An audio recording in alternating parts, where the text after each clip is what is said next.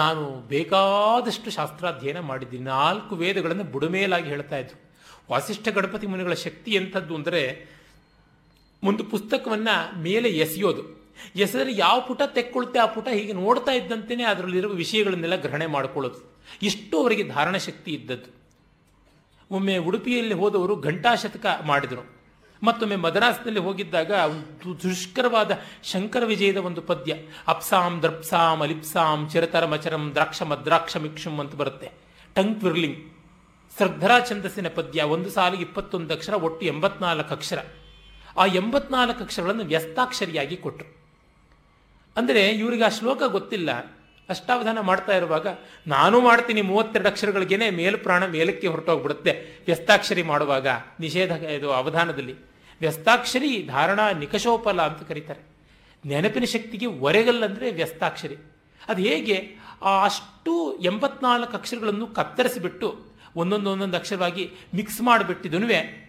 ನೋಡಿ ಸ್ವಾಮಿ, ಈಗ 27ನೇ ಅಕ್ಷರ ಹ ಅಂತ ಕೊಡೋದು, ಆಮೇಲಿಂದ ಮೊದಲನೇ ಅಕ್ಷರ ಇನ್ಯಾವಾಗಲೂ ಅ ಅಂತ ಕೊಡೋದು, 7ನೇ ಅಕ್ಷರ ಚಿ ಅಂತ ಕೊಡೋದು.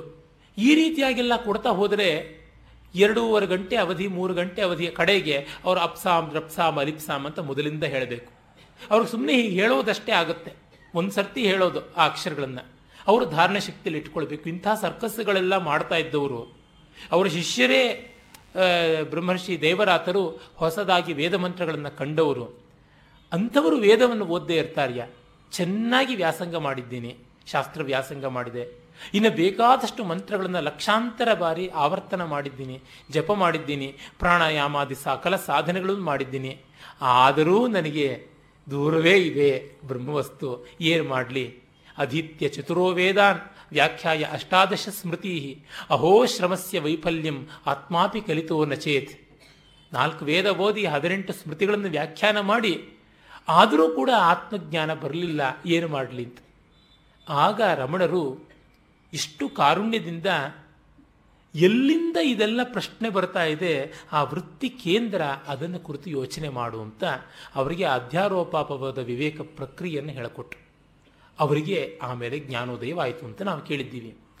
ಹಾಗೆ ಕಾರುಣ್ಯ ಇರಬೇಕು, ಅದು ಹಾಗೆ ಹೋಗು ಅಂತಂದುಬಿಟ್ರೆ ಆಗೋಲ್ಲ. ರಮಣರಂತಹ ದಕ್ಷಿಣಾಮೂರ್ತಿಯ ಅಪರಾವತಾರ ಅಂತ ಹೇಳಬೇಕು. ಅವರಷ್ಟು ಕಠೋರ ಜ್ಞಾನ ಮಾರ್ಗದವರನ್ನು ನಾನು ಈಚಿನ ಶತಾಬ್ದಿಗಳಲ್ಲಿ ಯಾವ ಸಾಹಿತ್ಯದಲ್ಲಿಯೂ ಎಲ್ಲಿಯೂ ಕಂಡಿದ್ದಿಲ್ಲ. ಎಲ್ಲರ ಅನುಭವವೂ ಅದೇ ಇರಬೇಕು. ಅಷ್ಟು ಅವರು ಮೌನವ್ಯಾಖ್ಯಾನ ಶಿಖಾಮಣಿಗಳು. ಅಂಥವರು ಬಾಯಿ ಬಿಟ್ಟು ಎಷ್ಟು ಹೇಳಿದ್ದಾರೆ, ಬಂದವರಿಗೆಲ್ಲ ಸಂದೇಹಗಳನ್ನು ನಿವೃತ್ತಿ ಮಾಡಿದ್ದಾರೆ. ರಾಮಕೃಷ್ಣ ಪರಮಹಂಸರಾಗಲಿ ಎಷ್ಟು ದೊಡ್ಡ ಕಾರುಣ್ಯಶೀಲರಾಗಿದ್ದಾರೆ. ಇದು ಬಹಳ ಬೇಕಾಗಿರುವುದು. ಆ ಕಾರುಣ್ಯ ಇದ್ದುದರಿಂದಲೇ ಯಮಧರ್ಮ ನಚಿಕೇತನಿಗೆ ವರ ಕೊಡುವ ಮೂಲಕವಾಗಿ ಬೋಧೆ ಮಾಡಿದ. ಮೃತ್ಯುವೇ ಈತನಿಗೆ ಅಮೃತತ್ವದ ಬೋಧೆ ಮಾಡುವಂತೆ ಆಯಿತು. ಶ್ವೇತಕೇತು ಅಹಂಕಾರಿಯಾಗಿದ್ದವನು, ತಂದೆ ತಲೆ ಮೇಲೆ ಹೊಡೆದ್ಬಿಟ್ಟು ಬಾಯಿ ಮುಚ್ಕೊಂಡು ಕೂತಿರೋ ಅಂತ ಹೇಳದೆ ಅವರನ್ನು ಪ್ರಿಯಾ ಅಂತ ತೆಗೆದುಕೊಂಡು ಹತ್ತಿರಕ್ಕೆ ತಲೆ ಸವರಿ ಎಲ್ಲ ಹೇಳ್ತಾನಲ್ಲ. ಯಾಜ್ಞವಲ್ಕ್ಯರು ಮೈತ್ರಿಯಿಗೆ ನೀನು ಈ ಮಾತುಗಳು ಹೇಳಿದ್ರಿಂದ ನನಗೆ ತುಂಬ ಪ್ರಿಯಳಾದೆ, ಇದೋ ನಿನಗೆ ಹೇಳ್ತೀನಿ ಅಂತ ಹೇಳಿಬಿಟ್ಟು ಅಮೃತತ್ವದ ಬಗ್ಗೆ ಬೋಧೆ ಮಾಡಿದ್ದೆಲ್ಲ ನೋಡಿದರೆ ಆ ಗುರುವಿಗೆ ಬೇಕಾದ ಪ್ರೀತಿ ಎಂಥದ್ದು. ಇವನು ಅದೇನೆ, ಶಿಷ್ಯಸ್ತೇಹಂ ಶಾಧಿಮಾಂ ತ್ವಾಂ ಪ್ರಪನ್ನಂ ಧರ್ಮ ಸಮ್ಮೂಢಚಿತ್ತಾಹ ಅಂತೆಲ್ಲ ಅಂದಾಗ, ನಾನು ಮಾಡ್ತೀನಪ್ಪ ಯೋಚನೆ ಮಾಡಬೇಡ ಅಂತ ಕೃಷ್ಣ ಭಗವದ್ಗೀತೆಯನ್ನು ಉಪದೇಶ ಮಾಡಿದನಲ್ಲ. ಈ ಕಾರುಣ್ಯ ಗುರುವಿಗೆ ಬೇಕಾಗಿರುವಂಥದ್ದು. ಜ್ಞಾನಿಗೆ ಬೇಡದೇ ಇರಬಹುದು, ಆದರೆ ಗುರುವಾದವನಿಗೆ ಬೇಕಾಗಿರುತ್ತೆ. ಗುರುವಾಗೋದು ಕೇವಲ ಜ್ಞಾನಿಯಾಗೋದಕ್ಕಿಂತ ಕಷ್ಟವೇನು ಅಂತ ಅನಿಸ್ಬಿಡುತ್ತೆ. ನೆನ್ನೆಯೇ ಅದರ ಬಗ್ಗೆ ಹೇಳಿದ್ದೆ, ನಾವು ತುಂಬ ಕಳಪೆಯ ರೀತಿಯಲ್ಲಿ ಮಾತಾಡಬೇಕಾಗತ್ತೆ ಅಂತ. ಗುರುವಾದವನು ಬಹಳ ಕಳಪೆಯಾಗಿ ಮಾತಾಡಬೇಕು. ಇಷ್ಟು ಬಾಲಿಶವಾಗಿ ಆ ಉತ್ತರ ಕೊಡೋದು. ಹೌದು, ನನ್ನ ಸ್ನೇಹಿತರು ಹೇಳ್ತಾ ಇರ್ತಾರೆ, ಈ ಹೌ ಟು ಡೂ ಥಿಂಗ್ಸ್ ಅಂತ ಪುಸ್ತಕ ಬರೆಯೋರು ಒಂದೊಂದು ಹೆಜ್ಜೆಯನ್ನು ವಿವರಿಸ್ತಾರಲ್ಲ, ಎಷ್ಟು ಕಷ್ಟ ಅಲ್ಲವೇ ಅದು ಅಂತ. ನಿಜ, ಚೆನ್ನಾಗಿ ತಿಳಿದವನಿಗೆ ಅದು ಗೊತ್ತಾಗುತ್ತೆ ಅಂತ. ನಾನು ಕಾಲೇಜಿನಲ್ಲಿ ಓದುವಾಗ 2 ಗಣಿತ ಅಧ್ಯಾಪಕರಿದ್ದರು. ಒಬ್ಬರು ಪ್ರತಿಯೊಂದು ಸ್ಟೆಪ್ಸನ್ನು ಹಂತಗಳನ್ನು ಬೋರ್ಡ್ ಮೇಲೆ ಬರೆದು ತೋರಿಸ್ತಾ ಇದ್ರು. ಮತ್ತಿನ್ನೊಬ್ಬರು ಒಂದೊಂದು ಹಂತದಲ್ಲಿ 4 ಮಧ್ಯದ ಹಂತಗಳನ್ನು ಎಗರಿಸ್ತಾ ಇದ್ರು. ಅವರು ತುಂಬ ಮೇಧಾವಿಗಳಂತೆ, ಆದರೆ ಯಾರಿಗೂ ಆ ಮೇಧಾವಿತ್ವ ಪ್ರಯೋಜನಕ್ಕೆ ಬರ್ತಾ ಇರಲಿಲ್ಲ. ಯಾವುದು ಎಗರಿಸಿದ್ದಾರೆ ಅಂತ ನೋಡೋದ್ರೊಳಗೆ ಅಳಸೇ ಬಿಡೋರು. ಅವರ ಬೋರ್ಡು ಅವರ ಪಾಲಿಗಿದ್ದಂತಹ ಆಟದ ಮೈದಾನ. ಇದು ಹಾಗಲ್ಲ, ಬೇರೆಯವರಿಗೆ ಬೋಧನ ಪ್ರಪಂಚ. ಬಿಜಿಎಲ್ ಸ್ವಾಮಿಯವರ ಗುರು ಇರ್ವಿಂಗ್ ಬೇಲಿಯ ಈ ಕಥೆಯನ್ನೇ ಹೇಳಿದನಲ್ಲ, ಅವರು ಟೆಕ್ಸ್ಟ್ ಬುಕ್ ಬರೆಯೋಣ ಅಂದರೆ ಆಚೆಗೆ ಹೋಗುವಂತ ಇದ್ದರಂತೆ. ಯಾಕೆ ಅಂದರೆ ಟೆಕ್ಸ್ಟ್ ಬುಕ್ ಬರೆಯೋದು ಕಷ್ಟ, ರಿಸರ್ಚ್ ಪೇಪರ್ ಬರೆಯೋದು ಸುಲಭ. ಸಮಾನ ಸ್ಕಂಧರಲ್ಲಿ ನಡೆಯುವ ಸಂಭಾಷಣೆ ರಿಸರ್ಚ್ ಪೇಪರು, ಟೆಕ್ಸ್ಟ್ ಬುಕ್ ಆದರೆ ಬಾಲಾನಾಮ ಸುಖಬೋಧಾಯ ಇರಬೇಕಾಗುತ್ತೆ ಅಂತ. ಎಸ್.ಜಿ. ಶಾಸ್ತ್ರಿಗಳು ಅಂತ, ಈ ಎಸ್.ಜಿ. ನರಸಿಂಹಾಚಾರ್ ಅಂತ ಒಬ್ಬರು ದೊಡ್ಡ ವಿದ್ವಾಂಸರಿದ್ದರು. ಡಿ ವಿ ಜಿ ಅವರ ಬಗ್ಗೆ ಜ್ಞಾಪಕ ಚಿತ್ರಶಾಲೆಯಲ್ಲಿ ಬರೀತಾರೆ. ಒಮ್ಮೆ ಡಿ ವಿ ಜಿ ಅವರು ಅವ್ರ ಜೊತೆ ಮಾತಾಡ್ತಾ ಕನ್ನಡ ಎಲ್ಲ ಸ್ತರಕ್ಕೂ ಬರಬೇಕು, ಜನಪ್ರಿಯವಾಗಬೇಕು ಅಂತ ಹತ್ತಿರ ಈಗ ಒಂದು 90 ವರ್ಷದ ಕೆಳಗೆ ಮಾತಾಡ್ತಾ ಇದ್ದಿದ್ದು. ಆ ಥರ ಹೇಳಿಬಿಟ್ಟು ನೋಡಿ ಆಧುನಿಕ ಜನರಿಗೆ ಅಂತಂದ್ರಂತೆ. ಆಧುನಿಕ ಶಬ್ದ ಹೇಗೆ ಬಂತು ಇವ್ರಿಗೆ ಆಶ್ಚರ್ಯ, ಇಷ್ಟು ದೊಡ್ಡ ವಿದ್ವಾಂಸರಿಗೆ ಗೊತ್ತಿಲ್ವಂತ. ಅಧುನಾ ಅನ್ನುವಂಥ ಸಂಸ್ಕೃತ ಶಬ್ದದಿಂದ ಆಧುನಿಕ ಅಂತ ಬಂದಿದ್ದಲ್ವ. ಅಧುನಾ ಅಂದರೆ ಈಗ ಅಂತ, ಆಧುನಿಕ ಅಂದರೆ ಈಗೀಗಿನ ಅಂತ. ಇದಕ್ಕೆ ಈಚೀಚಿನ ಅಂತ ಕನ್ನಡದಲ್ಲಿ ಹೇಳ್ಬೋದಲ್ವಾ ಅಂತ ಕೇಳಿದ್ರಂತೆ ಎಸ್.ಜಿ. ನರಸಿಂಹಾಚಾರ್ಯರು. ಆಗ ಡಿ ವಿ ಜಿ ಬರೀತಾರೆ, ಈ ಥರ ಸರಳವಾಗಿ ಶಬ್ದ ಬಳಸಿದ್ರೆ ಕನ್ನಡ ಜನಪ್ರಿಯವಾಗುತ್ತೆ, ಅದು ಬಿಟ್ಟು ಆಟಾಟೋಪವಾಗಿ ಮಾತಾಡಿದ್ರೆ ಹೇಗೆ ಅಂತ. ಈ ಕಾರುಣ್ಯ ಗುರುವಿಗೆ ಬೇಕಾದದ್ದು. ಅದನ್ನು ಅಹೈತುಕ ದಯಾ ಸಿಂಧು, ಅವ್ಯಾಜವಾಗಿ ಅಕಾರಣವಾಗಿ ಕಾರುಣ್ಯ ತೋರಿಸುವಂಥವರು ಯಾರಿಗೆ? ಆನಮತಾಂ ಸತಾಂ, ವಿನಯದಿಂದ ಬಂದು ಕೇಳುವಂಥವರಿಗೆ. ಸುಮ್ಮನೆ ರಸ್ತೆಯಲ್ಲಿ ಹೋಗೋರಿಗೆಲ್ಲ ಹೇಳಿ ಪ್ರಯೋಜನವಿಲ್ಲ. ನಾ ಪೃಷ್ಟ ಕಸ್ಯಚಿತ್ ಬ್ರೂಯಾತ್ ನ ಚಾನ್ಯಾಯೇನ ಪೃಚ್ಛತಃ, ಜಾನನ್ನಪಿ ಮೇಧಾವಿ ಜಡವಲ್ಲೋಕ ಆಚರೇತ್ ಅಂತ ಮನುಸ್ಮೃತಿಯ ಮಾತು. ಕೇಳದವನಿಗೆ ನಾವು ಹೇಳಬಾರದು, ಅನ್ಯ ಶಿಷ್ಯನಿಗೆ ಪಾಠ ಹೇಳಬಾರದು ಅಂತ ಉಂಟು. ಹೀಗೆ ತಮ್ಮ ಆರಾಧ್ಯ ಗುರುಂ ಭಕ್ತಿಯ ಪ್ರಕ್ವಯ ಪ್ರಶ್ರಯ ಸೇವನೈ, ವಿನಯದಿಂದ ಪ್ರಕ್ವ ಪ್ರಶ್ರಯ ಸೇವನೆ, ಪ್ರಕ್ವ ಅಂದರೆ ಬಾಗಿ, ವಿನಯದಿಂದ ನಯವಿನಯಗಳಿಂದ ವಿನೀತನಾಗಿ ಉಪಸೇವನೆ ಮಾಡಬೇಕು, ಆರಾಧಿಸಬೇಕು. ಅಂಥ ಪ್ರಸನ್ನನಾದವನನ್ನು ಅನುಪ್ರಾಪ್ಯ, ಈ ಉಪಸರ್ಗಗಳು ಸ್ವಾರಸ್ಯ, ಮತ್ತೆ ಮತ್ತೆ ಹೋಗಿ ಅನುಪ್ರಾಪ್ಯ, ಮತ್ತೆ ಮತ್ತೆ ಅವನ ಸಾನ್ನಿಧ್ಯವನ್ನು ಪಡ್ಕೊಂಡು ಪೃಚ್ಛೇತ್ ಜ್ಞಾತವ್ಯಂ ಆತ್ಮನಃ, ತಿಳಿಯಬೇಕಾದದ್ದೇನಿದೆ ಅದನ್ನು ಹೋಗಿ ತಿಳಿಯಬೇಕು ಅನ್ನುವ ಮಾತು ಬರುತ್ತೆ. ಆಗ ಅವನನ್ನು ಹೋಗಿ ಏನು ಕೇಳಬೇಕು ಅನ್ನುವ ಶ್ಲೋಕಗಳೆಲ್ಲ ಬರುತ್ತೆ.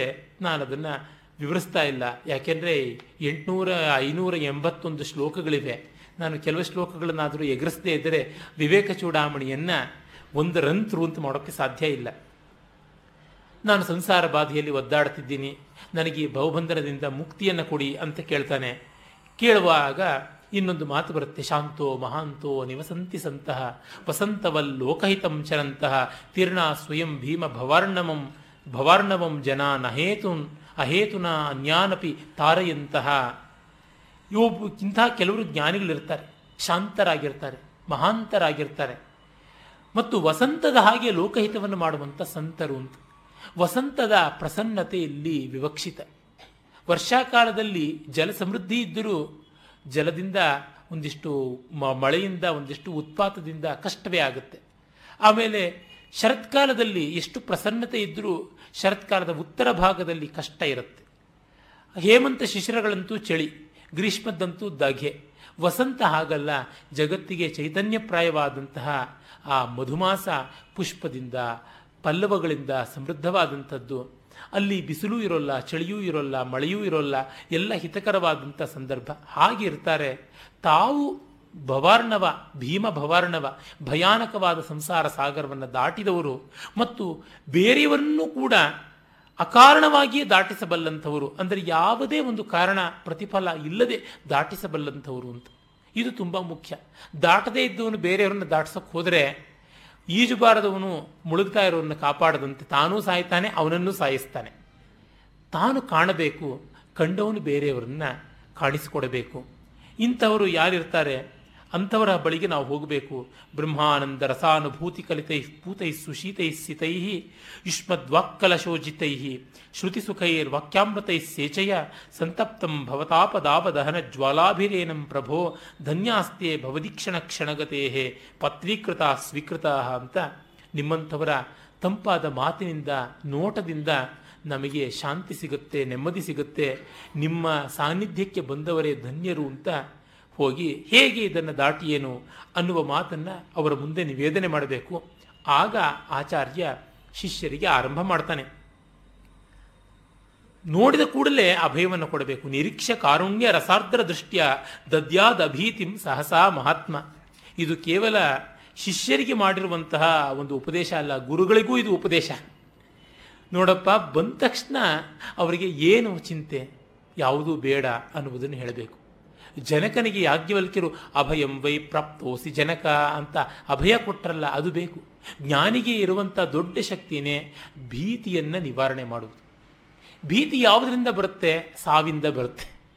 ದೇಹ ಹೋಗುತ್ತೆ ಅನ್ನುವುದೇ ದೊಡ್ಡ ಭೀತಿ. ದೇಹ ನೀನಲ್ಲ ಅನ್ನುವುದನ್ನು ಮರವರಿಕೆ ಮಾಡಿಕೊಟ್ಟಾಗ ತನ್ನಂತೆ ತಾನೇ ಆ ಭೀತಿ ಹೋಗಿಬಿಡುತ್ತೆ ಅಂತ ಇದು ಅಲ್ಲಿರುವ ಸ್ವಾರಸ್ಯ. ಅದನ್ನು ಇಲ್ಲಿ ಹೇಳಲಾಗಿದೆ. ಆಮೇಲೆ ಅವರು ಹೇಳ್ತಾರೆ, ಮಹಾತ್ಮರಾಗಿ ಕಾರುಣ್ಯದ ದೃಷ್ಟಿಯಿಂದ ನೋಡಿ ಅದನ್ನು ಹೇಳ್ತಾ ಮುಂದೆ ತತ್ವೋಪದೇಶವನ್ನು ಮಾಡಬೇಕು. ಅದು ಹೇಗೆ? ಮಾಭೈಷ್ಟ, ಮೊದಲನೇ ಮಾತೆ, ಹೆದರಬೇಡ, ಅಂಜಬೇಡ, ಮಾ ಶುಚಃ, ಇದು ಬೇಕು. ಕಣ್ಣೀರು ಒರೆಸುವಂಥವರು ಬೇಕು. ಬೈಬಲ್ನಲ್ಲಿ ಸೆರ್ಮನ್ ಆನ್ ದಿ ಮೌಂಟಲ್ಲಿ ಬರುತ್ತೆ, ಎಲ್ಲ ಮಾತುಗಳು ಹೀಗೇ ಬರುತ್ತೆ. Blessed are the piece makers, ಶಾಂತಿಯನ್ನು ಮಾಡಿಕೊಳ್ಳುವರು ಬ್ಲೆಸ್ಡ್. ಯಾರು ಕಣ್ಣೀರನ್ನು ಒರೆಸ್ತಾರೋ ಅವರು ಪುಣ್ಯಾತ್ಮರು, ಯಾರು ಹಸದವರಿಗೆ ಇಕ್ಕುತ್ತಾರೋ ಅವರು ಪುಣ್ಯಾತ್ಮರು. ಈ ರೀತಿ ಪ್ರತಿಯೊಂದು ಲೋಕಹಿತವನ್ನು ಮಾಡುವಂಥವರು ಅವರು ಮಹನೀಯರು. ಮಾ ಭೈಷ್ಟ, ಗೋಳಾಡಬೇಡ, ಭಯಬೇಡ. ವಿದ್ವನ್ ತವ ನಾಸ್ತಿ ಅಪಾಯ. ಇವನು ಶಿಷ್ಯನಾದರೂ ವಿದ್ವಾಂಸ, ಎಷ್ಟೆಲ್ಲ ತಿಳ್ಕೊಂಡು ಬಂದಿದ್ದಾನೆ, ಅವನು ಏನು ಅಬ್ಬೇಪಾರಿ ಅಲ್ಲ ಅನ್ನುವುದಲ್ಲಿ ಗಮನ. ಮತ್ತೆ ತನ್ನ ಹತ್ತಿರಕ್ಕೆ ಬಂದವ್ರನ್ನ ಅಂಡರ್ ಎಸ್ಟಿಮೇಟ್ ಮಾಡಬಾರ್ದು ಕೂಡ. ಅವನಿಗೇನೂ ಗೊತ್ತಿಲ್ಲ, ಏನು ಹೇಳಿದ್ರು ನಡೆಯುತ್ತೆ ಅನ್ನುವಂಥ ಧೋರಣೆ ಇಲ್ಲಿ ಸಲ್ಲದು. ಆ ಎಚ್ಚರದಿಂದ ಹೇಳಬೇಕಾಗಿದೆ. ಅಪಾಯವಿಲ್ಲ. ಸಂಸಾರ ಸಿಂಧೋಹೋ ಅಸ್ತಿ ತರಣೋಪಾಯ, ಸಂಸಾರ ಸಿಂಧೋಸ್ತರಣೆ ಅಸ್ತ್ಯುಪಾಯ. ಈ ಸಂಸಾರ ಸಾಗರವನ್ನು ದಾಟುವುದಕ್ಕೆ ಉಪಾಯ ಇದ್ದೇ ಇದೆ. ಏನೇವ ಯಾತ ಯತೆಯೋ ಅಸ್ಯ ಪಾರಂ ತಮೇವ ಮಾರ್ಗಂ ತವ ನಿರ್ದಿಶಾಮಿ. ಯಾವುದರಿಂದ ಹಿಂದಿನವರೆಲ್ಲ ದಾಟಿ ಹೋದರೋ ಅದನ್ನು ನಾನು ಹೇಳ್ತೀನಿ, ಆ ದಾರಿ. ಅಂದರೆ ಈಗಾಗಲೇ ಪ್ರೆಸಿಡೆನ್ಸ್ ಇದೆಯಪ್ಪ, ನೀನೇ ಫಸ್ಟ್ ಗಿನಿಪಿಗ್ ಎಕ್ಸ್ಪೆರಿಮೆಂಟ್ಗೆ ಒಳಗಾಗ್ತಿದೆಯಾ ಅಂತ ಯೋಚನೆ ಮಾಡಬೇಕಾಗಿಲ್ಲ ಅನ್ನುವಂಥ ಮಾತು. ಅಂದರೆ ಇದು ಟ್ರೋಡನ್ ಪಾತ್, ನೆಮ್ಮದಿಯ ದಾರಿ. ರಸ್ತೆ ಎಲ್ಲ ನಡೆದು ನಡೆದು ಗಟ್ಟಿಯಾಗಿದೆ. ಹೋಗುವುದಕ್ಕೆ ಬೇಕಾದಷ್ಟು ಛಾಯಾವೃಕ್ಷಗಳಿವೆ, ಪ್ರಪೆ ಅರವಟ್ಟಿಗೆಗಳು ಇವೆ, ಹಸಿವಾದರೆ ಭಿಕ್ಷಾನ್ನ ಇದೆ, ತೃಷೆಯಾದರೆ ಕೆರೆಬಾವಿಗಳಿವೆ, ಮಲಗುವುದಕ್ಕೆ ದೇಗುಲಗಳಿವೆ, ಎಲ್ಲ ಇದೆ ಈ ರಸ್ತೆ, ತೊಂದರೆ ಇಲ್ಲ. ಮತ್ತು ಸಾಧಕರು ಬೇರೆ ಬೇರೆ ಹಂತದಲ್ಲಿ ನಿಮಗೆ ಸಿಗುತ್ತಾರೆ. ಸಿದ್ಧರು ತಮ್ಮ ತಪಫಲದಿಂದ ಈ ಮಾರ್ಗವನ್ನು ಪುಷ್ಪಾಚ್ಛಾದಿತವಾಗಿ ಮಾಡಿದ್ದಾರೆ, ಹೂವಿನ ಮಾರ್ಗವಾಗಿ ಮಾಡಿದ್ದಾರೆ ಅನ್ನುವ ಭಾವ. ಅದನ್ನು ನಾನು ತೋರಿಸ್ತೀನಿ ಅಂತ. ಅಸ್ತ್ಯುಪಾಯೋ ಮಹಾನ್ ಕಶ್ಚಿತ್ ಸಂಸಾರ ಭಯನಾಶನಃ ಏನ ತೀರ್ಥ ಭವಾಂಬೋಧಿಂ ಪರಮಾನಂದಂ ಅಪ್ಸ್ಯಸಿ ಅನ್ನುವ ಮಾತು. ಅದು ಹೇಗೆ? ವೇದಾಂತಾರ್ಥ ವಿಚಾರೇಣ ಜಾಯತೆ ಜ್ಞಾನಮುತ್ತಮಂ. ವೇದಾಂತದ ಅರ್ಥಚಿಂತನೆಯಿಂದಲೇ ಬರುವಂಥದ್ದು ಅಂತ. ಅಂದರೆ ಶ್ರವಣ ಮನನ ನಿಧಿಧ್ಯಾಸನಗಳೇ ಮುಂದೆ ಉಳಿಯೋದು. ಸಾಧನ ಚತುಷ್ಟಯವಾದ ಬಳಿಕ ಕರ್ಮ ಇಲ್ಲ ಅನ್ನುವುದು ಸ್ಪಷ್ಟವಾಗಿ ತಿಳಿಯಬೇಕು. ಕರ್ಮ ಉಪಾಸನಾದಿಗಳು ಯಾವುದೂ ಇಲ್ಲ. ಅವೆಲ್ಲ ಈ ಶ್ರವಣಾರ್ಹತೆಗಾಗಿ. ಯಾವಾಗ ಶ್ರವಣಾರ್ಹತೆ ಬಂತೋ ಆಗ ಅವು ಯಾವುವೂ ಇಲ್ಲ. ಅದಕ್ಕಾಗಿ ವೇದಾಂತದ ಅರ್ಥ ವಿಚಾರ, ಅದರಿಂದ ಜಾಯತೆ ಜ್ಞಾನಮುತ್ತಮಂ ತೇನ ಆಯಾಂತಿ ತೇನ ಆತ್ಯಂತಿಕ ಸಂಸಾರ ದುಃಖನಾಶೋ ಭವತ್ಯನು ಅನು. ಅಂದರೆ ತತ್ಕ್ಷಣವೇನೆ ಅಂತ, ಇಮ್ಮಿಡಿಯೇಟ್ ಅನ್ನುವಂಥದ್ದು, ಒಡನೆಯೇ ಜ್ಞಾನ ಉಂಟಾಗುತ್ತೆ ಅಂತ. ಆದರೆ ಇನ್ನು ಕೆಲವರು ಅನು ಅಂದರೆ ಅದಾದ ಮೇಲೆ ಇನ್ನೇನೋ ಮಾಡಬೇಕಾದದ್ದು ಇದೇನೋ ಸೂಚನೆ ಇದೆ, ಹಾಗಾಗಿ ಇದು ಶಂಕರರದಲ್ಲ ಅಂತ ಸಚ್ಚಿದಾನಂದೇಂದ್ರ ಸರಸ್ವತಿಗಳು ಅಭಿಪ್ರಾಯ ಪಡ್ತಾರೆ. ಅನು ಅಂದರೆ ಹಿಂಬಾಲಿಸಿ ಒಡನೆಯೇ ಅನ್ನುವ ಅರ್ಥವನ್ನು ಕೂಡ ಮಾಡಬಹುದು ಅಂತ ತೆಗೆದುಕೊಂಡರೆ ಇದು ಕೇವಲ ಜ್ಞಾನವನ್ನು ಶ್ರವಣದಿಂದಲೇ ತಂದುಕೊಡುತ್ತೆ, ಪ್ರತ್ಯೇಕವಾದ ಅನ್ಯ ಸಾಧನಗಳು ಬೇಕಿಲ್ಲ ಅಂತ ಗೊತ್ತಾಗುತ್ತೆ. ಶ್ರದ್ಧಾ ಭಕ್ತಿ ಧ್ಯಾನಯೋಗಾನ್ ಮುಮುಕ್ಷೋ ಮುಕ್ತೇರ್ ಹೇತೂನ್ ವಕ್ತಿ ಸಾಕ್ಷಾತ್ ಶ್ರುತೇರ್ಗೀಹಿ ಯೋವಾ ಏತೇಶ್ವೇವ ತಿಷ್ಠತ್ಯಮುಷ್ಯ ಮೋಕ್ಷಃ ಅವಿದ್ಯಾ ಕಲ್ಪಿತಾತ್ ದೇಹಬಂಧಾತ್. ಮುಮುಕ್ಷವಾದವನಿಗೆ ಶ್ರದ್ಧೆ, ಭಕ್ತಿ, ಧ್ಯಾನ ಇವುಗಳೇ ಮುಕ್ತಿ ಕಾರಣ ಅಂತ ಉಪನಿಷತ್ತುಗಳು ಹೇಳ್ತಾ ಇವೆ ಅಂತ. ಉಪನಿಷತ್ತಿನಲ್ಲಿ ಇವುಗಳೆಲ್ಲ ಬರುತ್ತೆ, ಇವೆಲ್ಲ ಇದೆ. ಇದರಲ್ಲಿ ಯಾರು ನಿಷ್ಠರಾಗಿರ್ತಾರೆ ಮೋಕ್ಷಕ್ಕೆ ಶ್ರುತಿವಚನ ಅಂದರೆ ವೇದವಾಕ್ಯಗಳ ವೇದಾಂತ ವಾಕ್ಯಗಳ ಮನನ ನಿಧಿಧ್ಯಾಸನ ಅದು ಅಂತ ಆತನಿಗೆ ಅವಿದ್ಯಾಕಲ್ಪಿತವಾದ ಪ್ರಪಂಚ ನಿವೃತ್ತಿಯಾಗುತ್ತೆ ಅಂತ. ಅಜ್ಞಾನಯೋಗ ಪರಮಾತ್ಮನಸ್ತವ ಯನಾತ್ಮಬಂಧಸ್ತತಯೇವ ಸಂಸೃತಿ ತಯೋರ್ವಿವೇಕೋದಿತ ಬೋಧವನ್ನಿಹಿ ಅಜ್ಞಾನ ಕಾರ್ಯಂ ಪ್ರದಹೇತ್ ಸಮೂಲಂ. ಈ ಜ್ಞಾನದ ಅಗ್ನಿ ಸಮೂಲವಾಗಿ ಅಜ್ಞಾನ ವೃಕ್ಷವನ್ನು ಬೂದಿ ಮಾಡಿಬಿಡುತ್ತೆ ಅಂತ. ಇದು ಭಗವದ್ಗೀತೆಯ ಒಂದು ಮಾತಿದೆಯಲ್ಲ, ಜ್ಞಾನಾಗ್ನಿ ದಗ್ಧಕರ್ಮಾಣಂ ತಮಾಹು ಪಂಡಿತಂ ಬುಧಾ ಅಂತ, ಅದು ಹಾಗೆ ಮಾಡುತ್ತೆ. ಕಾಳಿದಾಸನು ಕೂಡ ರಘುವಂಶದಲ್ಲಿ ಜ್ಞಾನಾಗ್ನಿಯಿಂದ ತನ್ನ ಕರ್ಮ ಬೀಜಗಳನ್ನು ದಗ್ಧ ಮಾಡಿಕೊಂಡ ರಘು ಅನ್ನುವಂಥ ಮಾತು ಬರುತ್ತೆ. ಹೀಗೆ ಮತ್ತೆ ಅಪುನರಾವೃತ್ತಿ, ಮತ್ತೆ ಮತ್ತೆ ಯಾವುದು ಬರುವಂಥದ್ದಿಲ್ಲ ಅನ್ನುವುದು ಗೊತ್ತಾಗುತ್ತೆ. ಇದನ್ನು ನಾವು ಈ ಮಾತುಗಳಲ್ಲಿ ಗಮನಿಸಿಕೊಳ್ಳಬಹುದು. ಅದಾದ ಮೇಲೆ ಶಿಷ್ಯನ ಪ್ರಶ್ನೆ, ಇಲ್ಲಿಂದ ಗುರು ಶಿಷ್ಯ ಸಂವಾದ ಬೆಳೀತಾ ಹೋಗುತ್ತೆ. ಶಿಷ್ಯ ಹೇಳ್ತಾನೆ, ನಮಗೆ ದಯಮಾಡಿ ಹೇಳಬೇಕು, ಬಂಧ ಅಂದರೆ ಏನು ಅಂತನ್ನುವುದು. ಕೃಪಯಾ ಶ್ರೂಯತಾಂ ಸ್ವಾಮಿನ್ ಪ್ರಶ್ನೋಯಂ ಕ್ರಿಯತೆ ಮಯ ತದ್ವಿಧಿ ಪ್ರಣಿಪಾತೇನ ಪರಿಪ್ರಶ್ನೇನ ಸೇವೆಯ ಉಪದೇಶಂತಿತೇ ಜ್ಞಾನಂ ಜ್ಞಾನಿನ ತತ್ವದರ್ಶಿನಃ ಅನ್ನುವ ಭಗವದ್ಗೀತೆಯ ಮಾತಿಲ್ಲಿ ಅನುಸಂಧೇಯ. ಮೊದಲು ಪ್ರಣಿಪಾತ, ಕೃಪಯಾ ದಯಮಾಡಿ ಹೇಳಿ ಅಂತ ನಮಸ್ಕಾರ ವಿನಯ, ಆಮೇಲೆ ಪರಿಪ್ರಶ್ನ ಏನು, ಕೋ ನಾಮ ಬಂಧ, ಬಂಧ ಅಂದರೆ ಯಾವುದು, ಕಥಮೇಶ ಆಗತಃ ಇದು ಎಲ್ಲಿಂದ ಬಂತು, ಕಥಂ ಪ್ರತಿಷ್ಠಾ ಅಸ್ಯ ಕಥಂ ವಿಮೋಕ್ಷಃ, ಕೋಸಾ ಅನಾತ್ಮ ಪರಮಃ ಕ ಆತ್ಮ ತಯೋರ್ವಿವೇಕ ಕಥಮೇತದುಚ್ಯತಾಂ, ಮೊದಲು ಇವುಗಳನ್ನೆಲ್ಲ ಹೇಳಿ ಅಂತ ಇಷ್ಟು ಪ್ರಶ್ನೆಗಳು ಬಂದ್ಬಿಡ್ತವೆ. ಈಗ ಬಂಧ ಅಂದರೆ ಏನು, ಈ ಬಂಧವಾದರೂ ಎಲ್ಲಿಂದ ಬಂತು, ಮತ್ತು ಈ ಬಂಧದ ನೆಲೆ ಎಲ್ಲಿರುವಂಥದ್ದು, ಅಂದರೆ ಈ ಬಂಧ ಎಲ್ಲಿ ನಿಂತುಕೊಂಡಿದೆ, ತನ್ನನ್ನು ಇಷ್ಟೆಲ್ಲ ಬಾಧೆಪಡಿಸುವಂಥ ಬಂಧದ ಅಧಿಷ್ಠಾನ ಯಾವುದು, ಮತ್ತು ಇದನ್ನು ಬಿಡಿಸಿಕೊಳ್ಳುವ ದಾರಿ ಹೇಗೆ, ಅನಾತ್ಮ ಅಂದರೆ ಯಾವುದು, ಅನಾತ್ಮ ವಿಚಾರ ಅಂದರೆ ಏನು, ಮತ್ತು ಆತ್ಮವಸ್ತು ಅಂದರೆ ಯಾವುದು, ಇವುಗಳೆರಡನ್ನು ಪ್ರತ್ಯೇಕ ಮಾಡಿಕೊಳ್ಳುವಂಥ ವಿವೇಕ ಯಾವುದು, ಇದನ್ನೆಲ್ಲ ಹೇಳಿ ಅಂತ ಅಚ್ಚುಕಟ್ಟಾದ ಪ್ರಶ್ನೆ ಕೇಳಿದ್ರೆ ಅರ್ಧ ಉತ್ತರ ಬಂದಂತೆ. ಅದರಿಂದಲೇ ಸಂದೇಹ ಅನ್ನುವುದು ಪ್ರಶ್ನ ಅಂತ ಆಗಬೇಕಾದರೆ ತುಂಬ ತುಂಬ ಪ್ರೋಸೆಸ್ ಉಂಟು. ಸಂದೇಹದಲ್ಲಿ ನಮಗೆ ಸ್ಪಷ್ಟತೆ ಇರುವುದಿಲ್ಲ, ಪ್ರಶ್ನೆಯಲ್ಲಿ ಸ್ಪಷ್ಟತೆ ಇರುತ್ತೆ, ಅದೇ ಇರುವ ವ್ಯತ್ಯಾಸ. ನಮಗೆ ಸಂದೇಹ ಇದ್ದಾಗ ಪ್ರಶ್ನೆಯಾಗಿ ರೂಪುಗೊಳ್ಳುತ್ತೋ ಇಲ್ಲವೋ ಅನ್ನುವಂಥ ಸಂದೇಹವೂ ಸೇರೋಗಿರುತ್ತೆ. ಆದರೆ ಸಂದೇಹವೆಲ್ಲ ಹೋಗಿ ಪ್ರಶ್ನೆಯಾಗಿ ಖಚಿತಗೊಂಡಾಗ ನಮಗೆ ಉತ್ತರಕ್ಕೆ ಬೇಕಾದಂಥ ಮನಸ್ಥಿತಿ ಇದೆ ಅಂತ ಆಯಿತು. ಅದನ್ನು ಇಲ್ಲಿ ಗುರುವಿನ ಮಾತಿನಿಂದ ನಾವು ತಿಳ್ಕೊಳ್ಳಬಹುದು. ಧನ್ಯೋಸಿ ಕೃತಕೃತ್ಯೋಸಿ ಪಾವಿತಂ ತೇ ಕುಲಂ ತ್ವಯಾ ಯದ ವಿದ್ಯಾ ಬಂಧಮುಕ್ತಿಯ ಬ್ರಹ್ಮೀ ಭವಿತುಮಿಚ್ಛಸಿ. ಅಬ್ಬ, ನೀನು ನಿಜವಾಗಲೂ ಧನ್ಯ, ನೀನು ಪುಣ್ಯಾತ್ಮ, ನಿನ್ನ ಕುಲ ಎಲ್ಲ ಉದ್ಧಾರ ಆಗೋಗ್ಬಿಡ್ತು, ಕೃತಕೃತ್ಯನಾಗಿದ್ದೀಯ, ಅವಿದ್ಯಾ ಬಂಧ ನಿವೃತ್ತಿ ಮಾಡಿಕೊಂಡು ಬ್ರಹ್ಮವಾಗಬೇಕು ಅಂತ ಹೊರಟಿದ್ದೀಯಲ್ಲ, ಇಷ್ಟು ಚೆನ್ನಾಗಿ ಪ್ರಶ್ನೆ ಕೇಳಿದ್ದೀಯಾ ಅಂದರೆ ಆಯಿತು, ನಿನಗೆ ಬೇಕಾದಷ್ಟು ಒಳ್ಳೆಯ ದಾರಿ ಇದೆ, ಭಾಗ್ಯ ಇದೆ ಅಂತ ಗೊತ್ತಾಗುತ್ತೆ ಅಂತ. ಇದು ಗುರುವಿನ ಪ್ರಶಂಸೆ. ಯಾಕೆಂದರೆ ಇಷ್ಟು ತಿಳುವಳಿಕೆ ಬಂತಲ್ಲ, ಯಾರಾದರೂ ಒಬ್ಬರು ಕೇಳಿದ್ರೆ ಸಾಕು ಇಂಥ ಮಾತು ನಾವು ಹೇಳೋದಕ್ಕೆ ಸಿದ್ಧ ಇದ್ದೀವಿ ಅಂತ. ಸ್ವವಿಚಾರ ಕ್ಷಮಿಸಬೇಕು. ಸುಮಾರು 15 ವರ್ಷಗಳ ಹಿಂದೆ ಪದ್ಮ ಸುಬ್ರಹ್ಮಣ್ಯಂ ಅವ್ರನ್ನ ಮೊದಲ ಬಾರಿಗೆ, ಅಂದರೆ ರಂಗಪ್ರಯೋಗ ನೋಡಿದ್ದೆ, ಮೊದಲ ಬಾರಿಗೆ ಅವ್ರನ್ನ ಮಾತಾಡಿಸುವಂಥ ಸಂದರ್ಭ ಬಂತು 15-20 ವರ್ಷದ ಕೆಳಗೆ. ಅವರನ್ನು ರಂಗಸ್ಥಳದ ಹಿಂದೆ ಗ್ರೀನ್ ರೂಮ್ಗೆ ಹೋಗಿ ಒಂದಿಷ್ಟು ಮಂಕು ಬೆಳಕು, ತುಂಬ ಜನ ಅಭಿಮಾನಿಗಳು ಸುತ್ತುವರೆದಿದ್ದರು. ಅವರಿನ್ನೂ ಮೇಕಪ್ನಲ್ಲಿಯೇ ಇದ್ದರು, ಅದರ ಕಳಿಸ್ಕೊಳ್ಳೋ ಭರಾಟೆ, ರಾತ್ರಿಯೇ ಮದ್ರಾಸಿಗೆ ಹೋಗಬೇಕಾಗಿತ್ತು. ಆಗ ಅವರ ಬಳಿಗೆ ಹೋಗಿ, ನಾನು ನೀವು ವೃತ್ತಿ ಮತ್ತು ಪ್ರವೃತ್ತಿಗಳ ಬಗ್ಗೆ ಒಂದು ಕಡೆ ಹೇಳಿದ್ದಿರಿ, ಅದು ತುಂಬ ಚೆನ್ನಾಗಿದೆ ಆ ಬರವಣಿಗೆ, ನನಗೆ ಅದರಿಂದ ತುಂಬ ತಿಳಿವು ಬಂತು ಅಂತ ಏನೋ ಒಂದು 2 ಮಾತನ್ನು ಹೇಳಿದ್ದೆ, ಮತ್ತು ಇದರ ಬಗ್ಗೆ ಇನ್ನೂ ಹೆಚ್ಚು ಚರ್ಚೆ ಮಾಡಬೇಕಾಗಿದೆ ಅಂತ ಏನೋ ಒಂದಷ್ಟು ಹೇಳಿ ನಮಸ್ಕಾರ ಅಂತ ಬಂದಿದ್ದೆ. ಅದಾದ ಒಂದು 5-6 ವರ್ಷ ಆದಮೇಲೆ ಮೈಸೂರಿನಲ್ಲಿ ಒಂದು ಸಮಾರಂಭ, ವಿಚಾರಗೋಷ್ಠಿ, ಅಲ್ಲಿ ಅವರು ಬಂದಿದ್ದರು. ಜಗಜ್ಜಗಸ್ತಾ ಇರುವಂಥ ಬೆಳಕಿನಲ್ಲಿ ಅವರನ್ನು ಕಂಡಿದ್ದು, ಅದು ಮಬ್ಬಾಗಿ ಕಂಡಿದ್ದು. ಅದು ರಂಗಸ್ಥಳ ಅಲ್ಲ, ರಂಗದಿಂದ ಕೆಳಗೆ ಒಂದು ಸೆಮಿನಾರ್ನಲ್ಲಿ ಅವರು ಕೂತಿದ್ದರು. ನಮ್ಮ ದೊಡ್ಡ ವಿದ್ವಾಂಸರಾದ ರಾ ಸತ್ಯನಾರಾಯಣ ಅವರು, ಇವರು ಗಣೇಶ್ ಅಂತ ಬೆಂಗಳೂರಿಂದ ಬಂದಿದ್ದಾರೆ ಈ ವಿಚಾರಗೋಷ್ಠಿಗೆ ಅಂತ. ನನಗೆ ಗೊತ್ತು, ಇವರು ವೃತ್ತಿ ಪ್ರವೃತ್ತಿ ಬಗ್ಗೆ ಈಗ ಒಂದು 5-6 ವರ್ಷದ ಹಿಂದೆ ನನ್ನನ್ನು ಕೇಳಿದ್ರು ಅಂತ.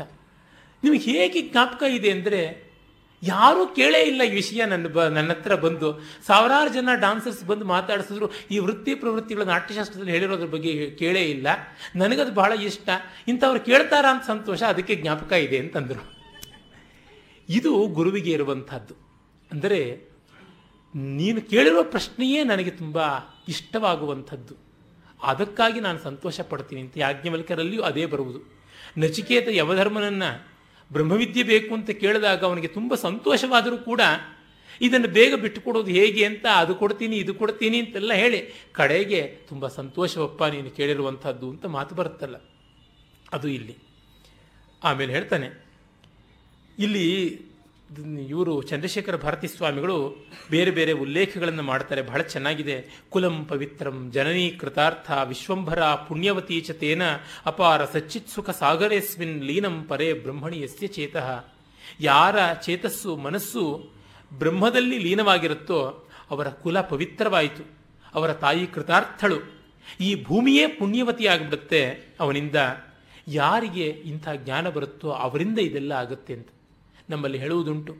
ಒಬ್ಬ ಸನ್ಯಾಸಿ ಆದರೆ, ಸನ್ಯಾಸಿ ಅಂದರೆ ಕಾವಿ ವಸ್ತ್ರ ಹಾಕ್ಕೊಂಡಿರುವವರು ಅಂತಲ್ಲ, ಕಾವಿ ವಸ್ತ್ರ ಹಾಕ್ಕೊಂಡ ಬೇಕಾದಷ್ಟು ಮಾರ್ಜಾಲ ಸನ್ಯಾಸಿಗಳಿದ್ದಾರೆ, ಆಷಾಢಭೂತಿಗಳು, ಏನು ಪ್ರಯೋಜನವಿಲ್ಲ, ಪ್ರಯೋಜನಕ್ಕಿಂತ ಅಪಾಯವೇ ಹೆಚ್ಚು. ಹಾಗಲ್ಲದೆ ಯಾರು ನಹ್ಯ ಸನ್ಯಸ್ತ ಸಂಕಲ್ಪೋ ಯೋಗಿ ಭವತಿ ಕಶ್ಚನ ಅಂತ ಸಂಕಲ್ಪ ಸನ್ಯಾಸ ಯಾರು ಮಾಡಿದ್ದಾರೆ ಅಂಥವರು, ಅವರು ಸನ್ಯಾಸಿಗಳು. ಆ ಸನ್ಯಾಸಿ ಯಾರಾಗಿದ್ದಾರೆ? ಜ್ಞಾನಿ ಅಂತ ಹೇಳೋದು, ಬ್ರಹ್ಮಜ್ಞಾನಿ ಅಂತ ಹೇಳೋದು ಉತ್ತಮ ಸನ್ಯಾಸಿ ಅನ್ನೋದಕ್ಕಿಂತ. ಇವೆರಡು ಪರ್ಯಾಯ ಪದಗಳಾದರೂ ನಾವು ಬೇರೆ ಸೇಫ್ ಆಗಿರೋದಕ್ಕೆ ಬೇರೆ ಶಬ್ದವನ್ನೇ ಬಳಸೋದ ಮೇಲೆ ಬ್ರಹ್ಮಜ್ಞಾನಿಯ ಹಿಂದಿನ ಮತ್ತು ಮುಂದಿನ 7 ತಲೆಗಳು, ಅಂದರೆ ಅವನ ಅಣ್ಣ ತಮ್ಮಂದರು ಅಕ್ಕ ತಂಗಿಯರಿದ್ದರೆ ಅವರ ಸಂತತಿ 7 ತಲೆಮಾರು, ಅವರ ಪಿತೃಪಿತಾಮಹ ಪ್ರಪಿತಾಮಹ ವೃದ್ಧ ಪಿತಾಮಹಾದಿ 7 ತಲೆಮಾರು, ಎಲ್ಲಕ್ಕೂ ಕೂಡ ಅಕ್ಷಯ ಬ್ರಹ್ಮಲೋಕ ಅಂತ. ಏನಿದು ಸನ್ಯಾಸ ಪ್ರಶಂಸೆಯ ಅರ್ಥವಾದವ ಅಂದರೆ ಹಾಗಲ್ಲ. ಒಬ್ಬ ಜ್ಞಾನಿ ಆದರೆ ಅದಕ್ಕಿಂತ ದೊಡ್ಡ ಪ್ರಯೋಜನ ಇನ್ಯಾವುದೂ ಇಲ್ಲ ಅಂತ. ಇನ್ಯಾವ ಸೋಷಿಯಲ್ ಸರ್ವೀಸು ಮತ್ಯಾವುದೂ ಕೂಡ ಅದಕ್ಕೆ ಸಮಾನವಾಗೋಲ್ಲ. ಕಾರಣ ಇಷ್ಟೇ, ಜ್ಞಾನಿಯ ಅಸ್ತಿತ್ವ ಮಾತ್ರದಿಂದಲೇ ಎಷ್ಟೋ ಜನಕ್ಕೆ ಅವರವರ ಅರ್ಹತೆಗೆ ಅನುಸಾರವಾಗಿ ಶಾಂತಿ ಸಿಗುತ್ತೆ. ಒಬ್ಬ ಸೂರ್ಯ ಉದಿಸಿದರೆ, ಒಬ್ಬ ಚಂದ್ರ ಉದಿಸಿದ್ರೆ ಎಷ್ಟು ಲೋಕಕ್ಕೆ ಪ್ರಯೋಜನ, ಆನಂದ ಉಂಟಾಗುತ್ತೆ. ಹಾಗೆ ಜ್ಞಾನಿಯಾದವನು ಉದಿಸಿದಾಗ ಇಂಥ ನೆಮ್ಮದಿ ಬರುತ್ತೆ ಅಂತ. ಒಬ್ಬ ವಿದ್ವಾಂಸರ ಬಗ್ಗೆ ನಾನು ಅವರ ಶಿಷ್ಯರನ್ನು ಕೇಳಿದೆ, ನಿಮ್ಮ ಗುರುಗಳ ಬಗ್ಗೆ ಸ್ವಲ್ಪ ಹೇಳಪ್ಪ, ನನಗೆ ಏನೋ ವಿಷಯ ಬೇಕಾಗಿದೆ ಅಂತಂದಾಗ ಆತ ಹೇಳಿದ್ದು ಮಾತು ಬಹಳ ಚೆನ್ನಾಗಿರುವಂಥದ್ದು. ಆತ ಅವರ ಗುರುಗಳ ಶಿಷ್ಯ, ನನ್ನ ಪುಣ್ಯದಿಂದ ನಾನು ಆತನಿಗೆ 1-2 ಪಾಠ ಮಾಡಿದ್ದುಂಟು ಇಂಜಿನಿಯರಿಂಗ್ ಕಾಲೇಜಿನಲ್ಲಿ. ಈ ದೃಷ್ಟಿಯಿಂದ ನನಗೆ ಸ್ವಲ್ಪ ಸಾಮೀಪ್ಯ. ನಮ್ಮ ಗುರುಗಳಲ್ಲಿ ಏನು ವಿಶೇಷ ಅಂದರೆ ಅವರಲ್ಲಿ ಗೊಂದಲ ಇಲ್ಲ, ನೆಮ್ಮದಿ ಇದೆ. ಅವರ ಮನೆಯವರ ಕಣ್ಣುಗಳಲ್ಲೇ ಕಾಣಿಸ್ತಾ ಇರುತ್ತೆ ಗೊಂದಲ ಇಲ್ಲ, ನೆಮ್ಮದಿ ಇರುತ್ತೆ ಅಂತ. ಇದು ಬಹಳ ಮುಖ್ಯವಾಗಿ ಬೇಕಾಗಿರೋದು. ಮಹಾತ್ಮನ ಸನ್ನಿಧಿಯಲ್ಲಿ ಅದಾಗುತ್ತೆ. ನಾವು ಋಷ್ಯಾಶ್ರಮಗಳ ವರ್ಣನೆಯೆಲ್ಲ ಕಾವ್ಯದಲ್ಲಿ ನೋಡುವಾಗ ಹುಲಿ ಮತ್ತು ಹಸುಕರು ಇವುಗಳೆಲ್ಲ ಒಟ್ಟಿಗೆ ಆಡ್ತಾ ಇದ್ದವು, ಹಾವು ಮತ್ತು ನವಿಲು ಒಟ್ಟಾಗಿದ್ದವು, ಬಾಣಭಟ್ಟಾದಿಗಳಂತೂ ಅಮೋಘವಾಗಿ ಇದನ್ನೆಲ್ಲ ವರ್ಣನೆ ಮಾಡ್ತಾರೆ. ಆನೆಯ ದಂತ ಅಷ್ಟು ತೀಕ್ಷ್ಣವಾದದ್ದು, ಅದರ ಜೊತೆಗೆ ಹುಲಿ ಮರಿಗಳ ಆಟ ಆಡ್ತಾ ಇರ್ತವೆ. ಸಿಂಹದ ಕೇಸರಗಳನ್ನು ಆನೆ ಮರಿಗಳು ಕಮಲದ ನಾಳಗಳು ಅಂತ ಭಾವಿಸಿ ಸೊಂಡಲಿನಿಂದ ಜಗ್ತಾ ಇರ್ತವೆ. ಹಾವುಗಳು ಕೋಲ್ಡ್ ಬ್ಲಡೆಡ್ ಅನಿಮಲ್ಸ್, ಅದರಿಂದ ಅವು ಬಿಸಿಲು ಝಳ ತಡೆಯೋಕ್ಕಾಗೋಲ್ಲ. ನವಿಲುಗರಿಯ ರೆಕ್ಕೆ ಮತ್ತು ಅವುಗಳ ಗರಿಗಳ ಕೆಳಗೆ ಬಂದು ಕೂತ್ಕೊಳ್ಳುತ್ತವೆ, ವಿಶ್ರಾಂತಿ ತೆಗೆದುಕೊಳ್ಳುತ್ತವೆ ಅಂತನ್ನುವ ಮಾತುಗಳನ್ನೆಲ್ಲ ನಾವು ಆ ಕಾವ್ಯಗಳಲ್ಲಿ ಓದ್ತೀವಿ. ಇದು ಉತ್ಪ್ರೇಕ್ಷಿತವಾದದ್ದ ಅಲ್ಲ. ಜ್ಞಾನಿಯಾದವನ ಸಾನ್ನಿಧ್ಯದಲ್ಲಿ ಎಂಥವರಿಗೂ ಶಾಂತಿ ಬರುತ್ತೆ. ಸ್ವಾಮಿರಾಮ ಅವರು ಬರೆದಿರುವ ಅವರ ಅನುಭವ ಸತ್ಯವೆಂತಿಟ್ಟುಕೊಂಡಲ್ಲಿ ನರ್ಮದಾ ನದಿಯಲ್ಲಿ ಅವರು ಧ್ಯಾನ ಮಾಡ್ತಾ ಇದ್ದಾಗ ಸುತ್ತಲೂ ಮೊಸಳೆಗಳು ಯಾವ ಪ್ರಮಾದವೂ ಮಾಡದೆ ಓಡಾಡ್ತಾ ಇದ್ವಂತೆ. ಈ ಥರದ್ದು ಎಷ್ಟೋ ಯೋಗಿಗಳ ಬಗ್ಗೆ ನಾವು ಕೇಳಿದ್ದೀವಿ. ಅವರಿದ್ದ ಗುಹೆಗಳಲ್ಲಿ ಹುಲಿಗಳು ಬರ್ತಾ ಇದ್ವು, ಹಾವುಗಳು ಬರ್ತಾ ಇದ್ವು, ಚೇಳುಗಳು ಬರ್ತಾ ಇದ್ವು, ಏನೂ ಮಾಡ್ತಿರಲಿಲ್ಲ ಅಂತ. ರಮಣರ ಬಗ್ಗೆನೇ ನಾವು ಕೇಳಿದ್ದೀವಿ. ಅಲ್ಲಿ ತಿರುವಣ್ಣಾಮಲೆಯಲ್ಲಿ ಅವರು ತಪಸ್ಸು ಮಾಡ್ತಿದ್ದಾಗ, ತಪಸ್ಸು ಅಂತ ಏನಲ್ಲ, ಅವರು ಇದ್ದರೂ ಅನ್ಬೇಕು, ಅವರು ಯಾವುದನ್ನು ಸಿದ್ಧಿಸಿಕೊಳ್ಳಬೇಕಾಗಿಲ್ಲ. ಅದು ಏನು ಕೇನಾಪಿ ಕಾಮೇನ ತಪಶ್ಚಚಾರ ಅಂತ ಕಾಳಿದಾಸ ಹೇಳ್ದಂಗೆ ಯಾವ ಬಯಕೆಗಾಗಿ ಇವರು ತಪಸ್ಸು ಮಾಡಿದ್ರು ಅಂತ ಹೇಳಬೇಕು. ಅವರು ತಮ್ಮಂತೆ ತಾವಲ್ಲಿ ಇದ್ದಾಗ ಹುಲಿ ಹಾವು ಬಂದು ಹೋಗ್ತಾ ಇದ್ವು, ಏನೂ ಮಾಡ್ತಿರಲಿಲ್ಲ ಅಂತ. ಆ ಸಾನ್ನಿಧ್ಯವೇ ಅವುಗಳಿಗೆ ಯಾವ ಅತೃಪ್ತಿಯನ್ನು ಉಂಟು ಮಾಡ್ತಿರಲಿಲ್ಲ, ಸುಖವನ್ನು ಉಂಟು ಮಾಡ್ತಿರಲಿಲ್ಲ ಅಂತ. ಆ ರೀತಿಯಾಗಿ ಆಗುತ್ತೆ ಅಂತ. ಸ್ನಾತಂ ತೇನ ಸಮಸ್ತ ತೀರ್ಥ ಸಲಿಲೆ ಸರ್ವಾಪಿ ದತ್ತಾವನಿ ಯಜ್ಞಾನಾಂಚ ಸಹಸ್ರಮಿಷ್ಟಮಖಿಲ ದೇವಾಶ್ಚ ಸಂಪೂಜಿತಾ ಸಂಸಾರಾಚ್ಛ ಸಮುದ್ಧತಾ ಸ್ವಪಿತರಃ ತ್ರೈಲೋಕ್ಯ ಪೂಜ್ಯೋಪ್ಯಸೌ ಯಸ್ಯ ಬ್ರಹ್ಮವಿಚಾರಣೆ ಕ್ಷಣಮಪಿ ಸ್ಥೈರ್ಯಂ ಮನಃ ಪ್ರಾಪ್ನುಯಾತ್. ಯಾರು ಜ್ಞಾನಿಗಳಾದರೋ ಅವರು ಎಲ್ಲ ತೀರ್ಥಗಳಲ್ಲಿ ಸ್ನಾನ ಮಾಡಿದ್ದಾರೆ, ಅವರು ಎಲ್ಲ ಕ್ಷೇತ್ರಗಳಲ್ಲಿ ಓಡಾಡಿದ್ದಾರೆ, ಎಲ್ಲ ಯಜ್ಞಗಳನ್ನು ಮಾಡಿದ್ದಾರೆ, ಎಲ್ಲ ದೇವತೆಗಳನ್ನು ಪೂಜಿಸಿದ್ದಾರೆ, ಎಲ್ಲ ದಾನಗಳನ್ನು ಮಾಡಿದ್ದಾರೆ, ತಮ್ಮ ಪಿತೃಪಿತಾಮಹರನ್ನೆಲ್ಲರನ್ನೂ ಶ್ರಾದ್ದಾದಿಗಳಿಂದ ಅರ್ಚಿಸಿದ್ದಾರೆ, ಈ ಸಂಸಾರವನ್ನೇ ಉದ್ಧರಿಸಿದ್ದಾರೆ. ಒಂದು ಕ್ಷಣ ಬ್ರಹ್ಮದಲ್ಲಿ ಮನಸ್ಸಿಟ್ಕೊಂಡ್ರೆ ಸಾಕು, ಇದಾಗುತ್ತೆ ಅಂತ ಪ್ರಜ್ಞಾಪೂರ್ವಕವಾಗಿ ಇರಿಸಿಕೊಂಡ್ರೆ ಇದಿಷ್ಟು ಉಂಟಾಗುತ್ತೆ ಅಂತ. ಅಂದರೆ ಇನ್ನೇನು ಪ್ರತ್ಯೇಕವಾಗಿ ಮಾಡಬೇಕಿಲ್ಲ ಅಂತ ಅನ್ನುವುದು. ಇದೆಲ್ಲ ಮಾಡಬೇಕಾಗಿರೋದು ಇದು ಸಿದ್ಧಿಸೀತಾ ಅನ್ನುವುದಕ್ಕೋಸ್ಕರ ಅಷ್ಟೇ ಅಂತ. ಹೀಗೆ ಹೇಳುವ ಮೂಲಕವಾಗಿ ನಮ್ಮ ಸಮುದಾಯ ಎಷ್ಟು ಸನಾತನ, ಆಧುನಿಕವೂ ಹೌದು ಅಂತ ಗೊತ್ತಾಗುತ್ತೆ. ಸನಾತನ ಅನ್ನೋದೇ ಎಟರ್ನಲ್ ಅಂತ.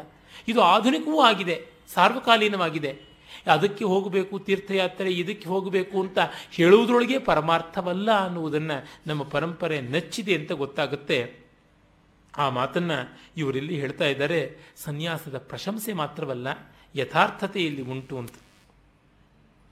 ಮತ್ತೆ ಇನ್ನೊಂದು ಮಾತು ಬರುತ್ತೆ. ಮಸ್ತಕನ್ಯಸ್ತ ಭಾರಾದೇಹೆ ದುಃಖಂ ಅನ್ಯೈರ್ ನಿವಾರ್ಯತೆ ಕ್ಷುದಾಧಿಕೃತ ದುಃಖಂತೂ ವಿನಾಸ್ವೇನ ನಕೇನಚಿತ್. ತಲೆ ಮೇಲೊಬ್ಬ ಭಾರ ಹೊತ್ತಿದ್ರೆ ಬೇರೆಯವರು ಇಳಿಸ್ಕೊಳ್ಬಹುದು, ಹಸಿವಿನ ಬಾಧೆಯನ್ನು ಬೇರೆಯವರು ಇವನ ಹೊಟ್ಟೆಗೆ ತುಂಬಿಸಿ ಮಾತ್ರ ಹಿಂಗಿಸಬಹುದು ಹೊರತು ತಾವು ತಿಂದು ಹಿಂಗಿಸೋದಕ್ಕೆ ಸಾಧ್ಯ ಇಲ್ಲ. ಹಾಗೆಯೇ ಜ್ಞಾನದ ಹಸಿವನ್ನು, ಅಜ್ಞಾನ ನಿವಾರಣೆಯನ್ನು ಅವರೇ ಮಾಡಿಕೊಳ್ಳಬೇಕು, ಬೇರೆ ಯಾರೂ ಮಾಡೋಕ್ಕೆ ಸಾಧ್ಯ ಇಲ್ಲ. None can work for us, ಇಲ್ಲಿ ಪ್ರಾಕ್ಸಿ ವೋಟ್ ಹಾಕೋಕ್ಕೆ ಸಾಧ್ಯ ಇಲ್ಲ. ಜಾಕಿಗಳನ್ನು ಓಡಿಸಿಬಿಟ್ಟಿದ್ದೇವೆ, ರೇಸಲ್ಲಿ ಗೆಲ್ಲುವಂತೆ ನಾವು ಕುದುರೆ ಇರಲಿ, ಕತ್ತೇನೂ ಕಾಣದೇ ಇರಬಹುದು, ಆದರೆ ಕುದುರೆ ಮೇಲೆ ಬಾಜಿ ಕಟ್ಟಿ ಲಕ್ಷಾಂತರ ಗೆಲ್ಲಬಹುದು ಜಾಕ್ಪಾಟ್. ಆದರೆ ಇಲ್ಲಿ ಹಾಗೆ ಮಾಡೋದಕ್ಕೆ ಸಾಧ್ಯ ಇಲ್ಲ. ಯಾವುದೇ ಒಂದು ಫಾಲ್ಸ್ ಪ್ರಾಕ್ಸಿ ಮಾಡೋದಕ್ಕೆ ಸಾಧ್ಯ ಇಲ್ಲ. ಇನ್ನೂ ಬೇರೆ ಅಡ್ಡದಾರಿಯಲ್ಲಿ ನೋಡೋಕ್ಕಾಗೋಲ್ಲ, ನಮ್ಮದೇ ಆಗಿರುವಂಥದ್ದು ವಸ್ತುತಂತ್ರ. ಇನ್ನು ಮಿಕ್ಕಿದ್ದು ಪುರುಷತಂತ್ರವಾದ್ದರಿಂದ ನಮ್ಮ ಪರವಾಗಿ ಯಾರೂ ಮಾಡಬಹುದು.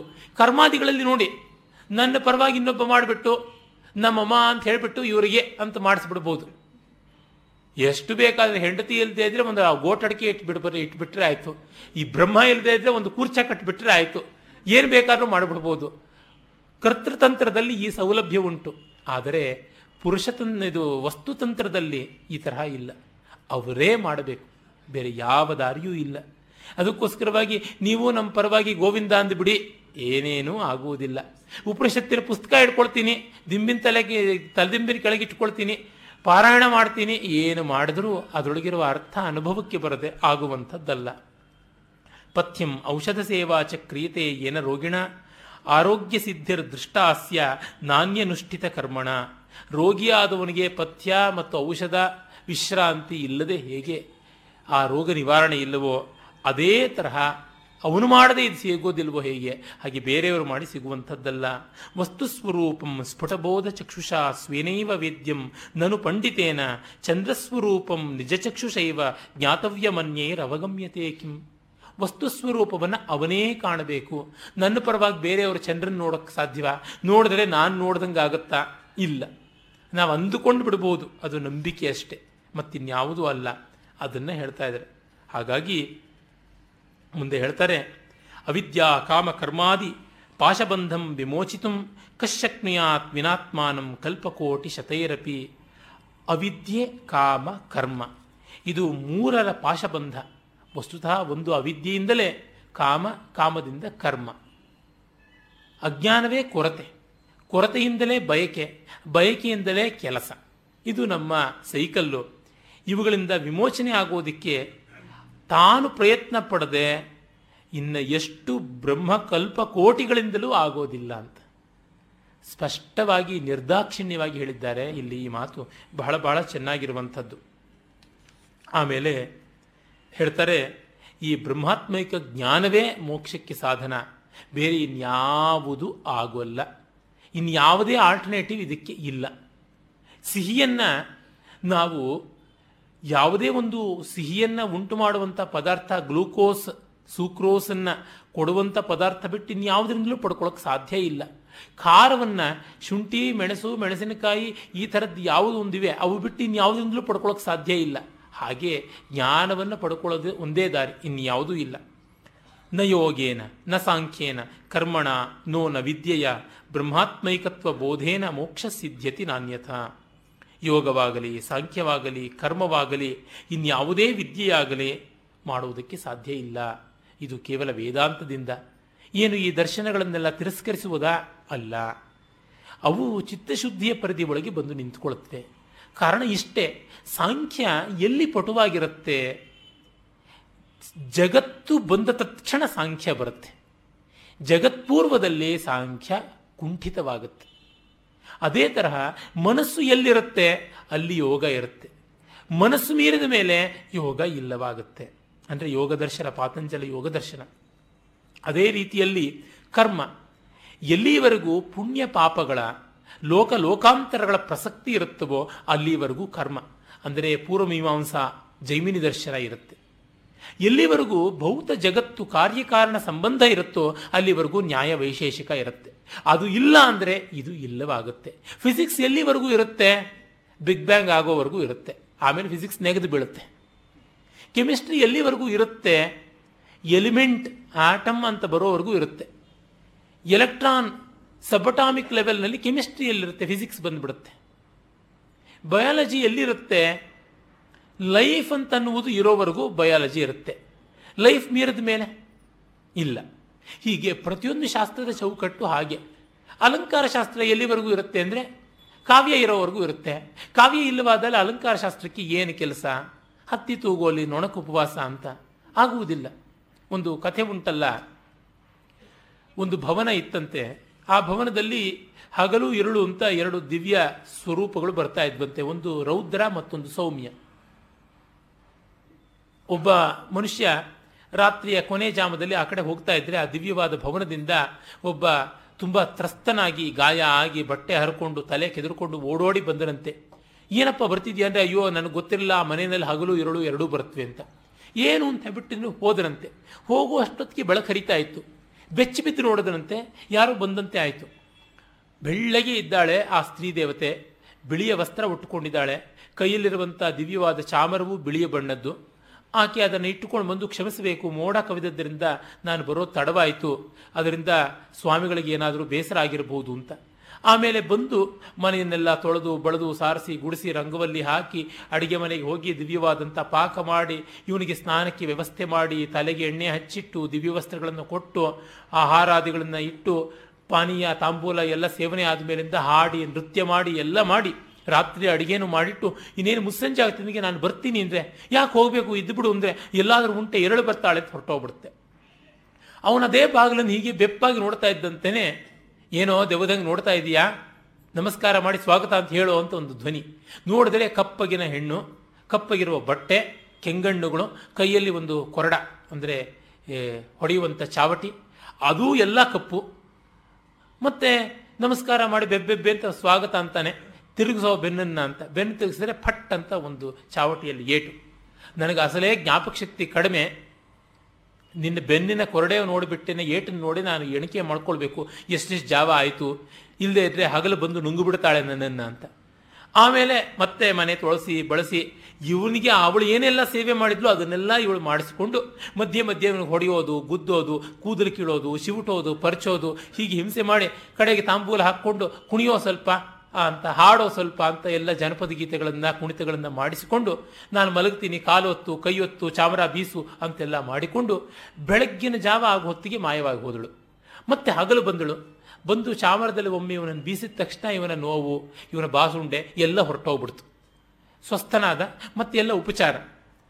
ಆಗ ಇವನು ಮಲಗಿ ವಿಶ್ರಾಂತಿ ತಗೋತೀನಿ ಅಂತಂದ. ಮತ್ತೆ ಇದ್ದಕ್ಕಿದ್ದಂಗೆ ಎದ್ದು ತುಂಬ ಬಾಯಾರಿಕೆ ಆಗಿದೆ ಅಂದರೆ ಆ ಚಾಮರವನ್ನು ಇಟ್ಟು ಹೋದಳು. ಹೋದಾಗ ಚಾಮರದ ಒಂದೆರಡು ಎಳೆನ ಇವನು ಕಿತ್ತು ದಿಂಬಿನ ಕೆಳಗೆ ಇಟ್ಟುಕೊಂಡ. ಮತ್ತೆ ಅವಳು ಬಂದಳು, ಉಪಚಾರ ಮಾಡಿದ್ಳು, ಹೋದಳು.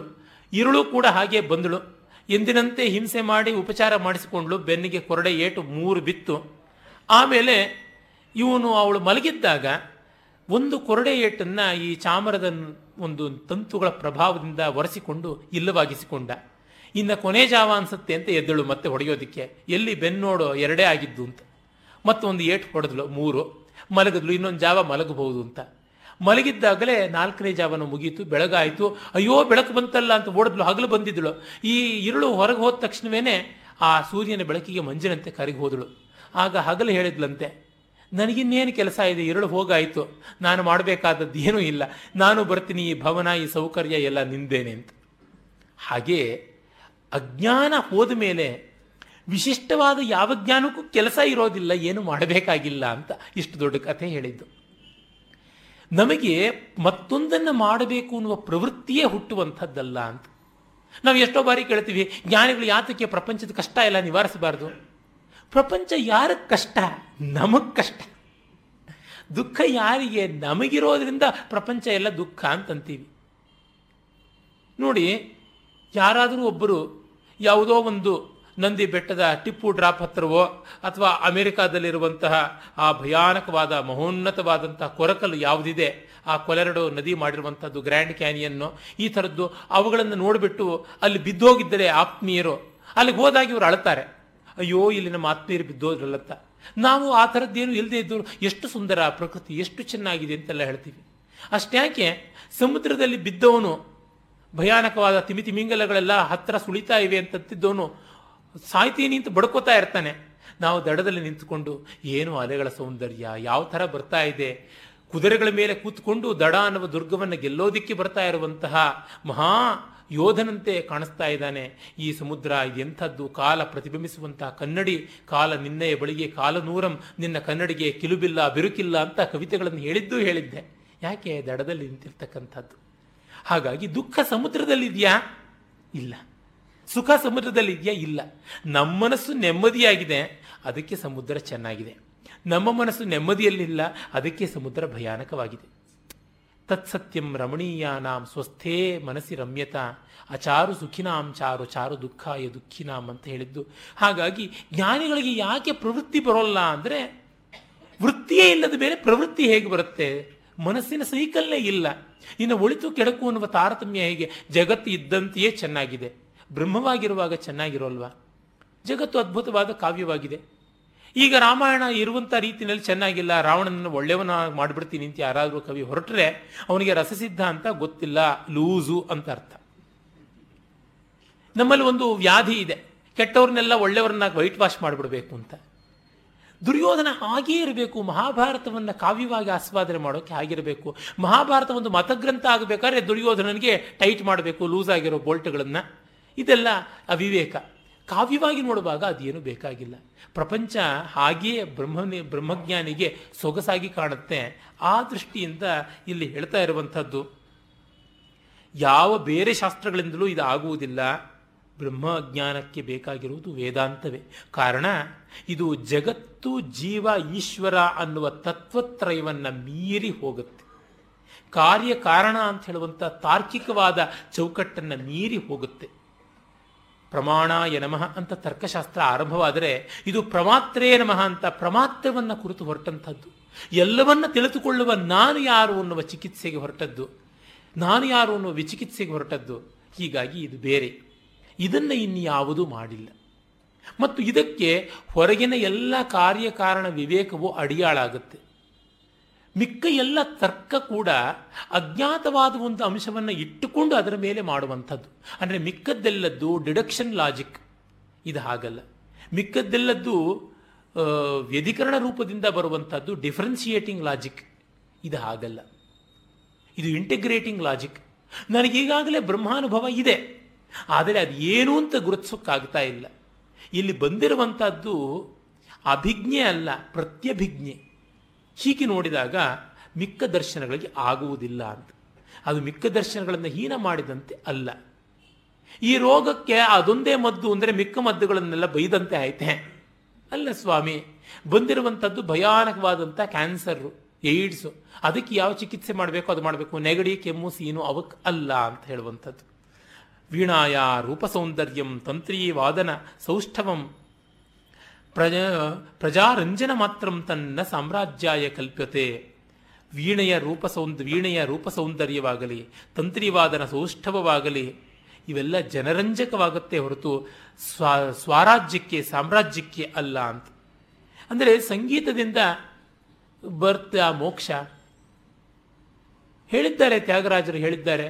ಯಾಜ್ಞವಲ್ಕ್ಯ ಸ್ಮೃತಿಯೂ ಹೇಳಿದೆ, ವೀಣಾವಾದನ ತತ್ವಜ್ಞ ಶ್ರುತಿಜಾತಿ ವಿಶಾರದ ತಾಲಜ್ಞಶ್ಚಾಪ್ರಯಾಸೇನ ಮೋಕ್ಷ ಮಾರ್ಗೇದಿ ಗಚ್ಚತಿ ಅಂತ. ಸಂಗೀತ ಜ್ಞಾನಮು ಭಕ್ತಿ ವಿನಾ ಸನ್ಮಾರ್ಗ ಮುಗಲದ, ಭಕ್ತಿನೂ ಇರಬೇಕು ಅಂತ ತ್ಯಾಗರಾಜರು ಹೇಳಿದ್ದಾರೆ. ಆದರೆ ಮೋಕ್ಷ ಮುಗಲದ ಅಂತ ಹೇಳಿದ್ದಾರೆ. ಅದು ಮೋಕ್ಷ ಯಾರಿಗೆ? ಜ್ಞಾನವಿಹೀನೊಲಕು ಮೋಕ್ಷ ಮುಗಲದ ಅಂತ, ಸಂಗೀತ ಜ್ಞಾನ ಅಂತ ಹೇಳಿಲ್ಲ. ಆದರೆ ಒಂದು ಕಡೆ ಹೇಳ್ತಾರೆ ಈ ನಾದ ಬ್ರಹ್ಮೋಪಾಸನೆಯಿಂದಲೇ ಸಿಗುತ್ತದೆ ಮೋಕ್ಷ ಅಂತ.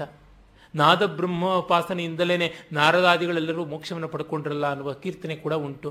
ಅದನ್ನು ಒಪ್ಪೋಣವೆ, ಅದನ್ನು ಒಪ್ಪೋದ್ರಿಂದ ಇದನ್ನು ಆಕ್ಷೇಪ ಮಾಡಬಹುದಲ್ಲ ಅಂದರೆ ಸ್ವಲ್ಪ ಯೋಚನೆ ಮಾಡಿದರೆ ಗೊತ್ತಾಗುತ್ತೆ. ಈ ಎಲ್ಲ ಸಂಗೀತ ಸಾಹಿತ್ಯಾದಿ ಆನಂದಗಳು ಆ ವಸ್ತು ಇರುವವರೆಗೆ. ಸಂಗೀತ ನಿಂತು ಹೋದ್ಮೇಲೆ ನಮ್ಮ ಪಾಡು ನಮ್ಮದೇ, ಸಾಹಿತ್ಯ ನಿಂತು ಹೋದ್ಮೇಲೆ ನಮ್ಮ ಪಾಡು ನಮ್ಮದೇ. ಚಿತ್ರ, ಗೀತ, ನೃತ್ಯ, ನಾಟಕ, ಶಿಲ್ಪ ಎಲ್ಲದರೊಳಗೂ ಅಷ್ಟೇ, ವಿಷಯದಿಂದ ಬರುವ ಕಾರಣ ಅಷ್ಟೆ. ಅದು ಬಿಟ್ಟು ಇನ್ನೆಲ್ಲ ಸರಿಯೇ ಆಗಿರುವಂಥದ್ದು. ಬ್ರಹ್ಮಾನಂದವಾದರೂ ನಿರ್ವಿಷಯಾನಂದ. It is the light of a lamp where the oil is not at all consumed. ಆದರೆ ಇವು ಹಾಗಲ್ಲ. ಈ ದೀಪಕ್ಕೆ, ಸಾಹಿತ್ಯ ದೀಪಕ್ಕೆ, ರಸಾನಂದದ ದೀಪಕ್ಕೆ, ಸಾಹಿತ್ಯ ಸಂಗೀತಾದಿ ಕಲಾನಂದದ ದೀಪಕ್ಕೆ ಆಯಾ ಸಾಹಿತ್ಯ ಸಂಗೀತಾದಿಗಳೆನ್ನುವ ವಿಷಯದ ಎಣ್ಣೆ ಬೇಕಲ್ಲ. ಅದು ತೀರದ ಮೇಲೆ ಇವು ಇಲ್ಲ, ನಿರ್ವಿಷ್ಟ ವಿಷಯ ಸ್ನೇಹಗಳಾಗ್ಬಿಡುತ್ತವೆ. ಇದಕ್ಕಾಗಿ ಹೇಳುವುದಷ್ಟೇ. ಹಾಗಾಗಿ ಅವನ್ನು ತಿರಸ್ಕರಿಸ್ತಾ ಇಲ್ಲ, ಅವುಗಳ ಮಿತಿ ಹೇಳ್ತಾ ಇರೋದು. ವಾಗ್ವೈಖರಿ, ಶಬ್ದಜರಿ ಝರಿ, ಶಾಸ್ತ್ರ ವ್ಯಾಖ್ಯಾನ ಕೌಶಲಂ ವೈದುಷ್ಯಂ ವಿದುಷಾಂ ತದ್ವತ್ ಭುಕ್ತಯೇ ನತು ಮುಕ್ತಯೇ. ನಮ್ಮಗಳಿಗೆಲ್ಲ ಚೆನ್ನಾಗಿ ಭಾಷಣಕಾರರುಗಳಿಗೆ ಉಪ್ಪು ಖಾರ ಹಾಕಿ ತೊಳೆದು ಪ್ರಕ್ಷಾಳನ ಮಾಡಿದ್ದಾರೆ. ವಾಗ್ವೈಖರಿ, ಶಬ್ದಝರಿ, ಶಾಸ್ತ್ರ ವ್ಯಾಖ್ಯಾನ ಕೌಶಲ ಏನೆಲ್ಲ ಇರಬಹುದು, ಇವೆಲ್ಲ ಕೇವಲ ಭುಕ್ತಯೇ ನತು ಮುಕ್ತಯೇ. ವ್ಯಾಖ್ಯಾನ ಅನ್ನೋದು ಕೇವಲ ಹೀಗೆ ಹೇಳ್ಬಿಡೋದು ಅಂತಲ್ಲ. ಪದಚ್ಛೇದ, ಪದಾರ್ಥೋಕ್ತಿ, ವಿಗ್ರಹೋ, ವಾಕ್ಯಯೋಜನ, ಆಕ್ಷೇಪಸ್ಯ ಸಮಾಧಾನಂ ವ್ಯಾಖ್ಯಾನಂ ಪಂಚಲಕ್ಷಣಂ ಅಂತ. ಪದಚ್ಛೇದ, ಶ್ಲೋಕವನ್ನು ಓದಿದ್ರೆ ವಾಕ್ ವೈಖರಿ, ವಾಚಃ ವೈಖರಿ, ಶಬ್ದಝರಿ, ಶಬ್ದಾನಾಂ ಝರಿ, ಶಬ್ದಝರಿ, ಶಾಸ್ತ್ರವ್ಯಾಖ್ಯಾನ ಕೌಶಲಂ, ಶಾಸ್ತ್ರಾಣಾಂ ಶಾಸಧಾತುವಿನಿಂದ ಬಂದಂಥದ್ದು, ವ್ಯಾಖ್ಯಾನ ವಿಶೇಷತಃ ಆಖ್ಯಾನಂ, ವಿ ಆ ಅನ್ನುವ ಉಪಸರ್ಗ ಬಂದು ಖ್ಯಾ ಅನ್ನುವ ಧಾತುವಿನಿಂದ ಖ್ಯಾನ ಅನ್ನುವಂಥ ಕೃದಂತ ರೂಪ ಬಂದಿರುವಂಥದ್ದು, ಕುಶಾನ್ ಲಾತೀತಿ ಕುಶಲಃ ತದ್ಭಾವ ಕೌಶಲಂ ಅಂತ ಹೀಗೆಲ್ಲ ಮಾಡುವಂಥದ್ದು ಪದಚ್ಛೇದ ಪದಾರ್ಥೋಕ್ತಿ. ವಿಗ್ರಹ ಅಂದರೆ ಸಮಾಸ ಇತ್ಯಾದಿ ಹೇಳುವಂಥದ್ದು, ವಾಕ್ಯಯೋಜನ ಅಂದರೆ ಅನ್ವಯ ಮಾಡಿ ಹೇಳುವಂಥದ್ದು, ಮತ್ತು ಆಕ್ಷೇಪ. ಇದರಲ್ಲಿ ಏನಾದರೂ ಆಕ್ಷೇಪ ಉಂಟಾ, ಇದ್ದರೆ ಅದಕ್ಕೆ ಸಮಾಧಾನ ಏನು, ಇಷ್ಟು ಮಾಡಿ ತೋರಿಸಿದರೆ ವ್ಯಾಖ್ಯಾನ. ವ್ಯಾಖ್ಯಾನ ಬರೀತೀನಿ ಅಂದರೆ ಇವನ್ನೆಲ್ಲ ಮಾಡಿ ತೋರಿಸಬೇಕು. ಇವೆಲ್ಲ ಮಾಡುವುದು ವೈದುಷ್ಯಂ ವಿದುಷಾಂ ತದ್ವತ್, ವಿದ್ವಾಂಸರ ವೈದುಷ್ಯ ಎಲ್ಲ ಭುಕ್ತಯೇ, ಹೊಟ್ಟೆಪಾಡಿಗೆ, ಮುಕ್ತಿಗೆ ಅಲ್ಲ. ಮೇಷ್ಟ್ರಗಿರಿ ಮಾಡಿದ್ದು ಸಂಬಳ ತಗೊಳ್ಳೋಕ್ಕೆ ಹೊರತು ಅವರನ್ನು ಬ್ರಹ್ಮಜ್ಞಾನಿಗಳನ್ನಾಗಿ ಮಾಡುವುದಕ್ಕಲ್ಲ.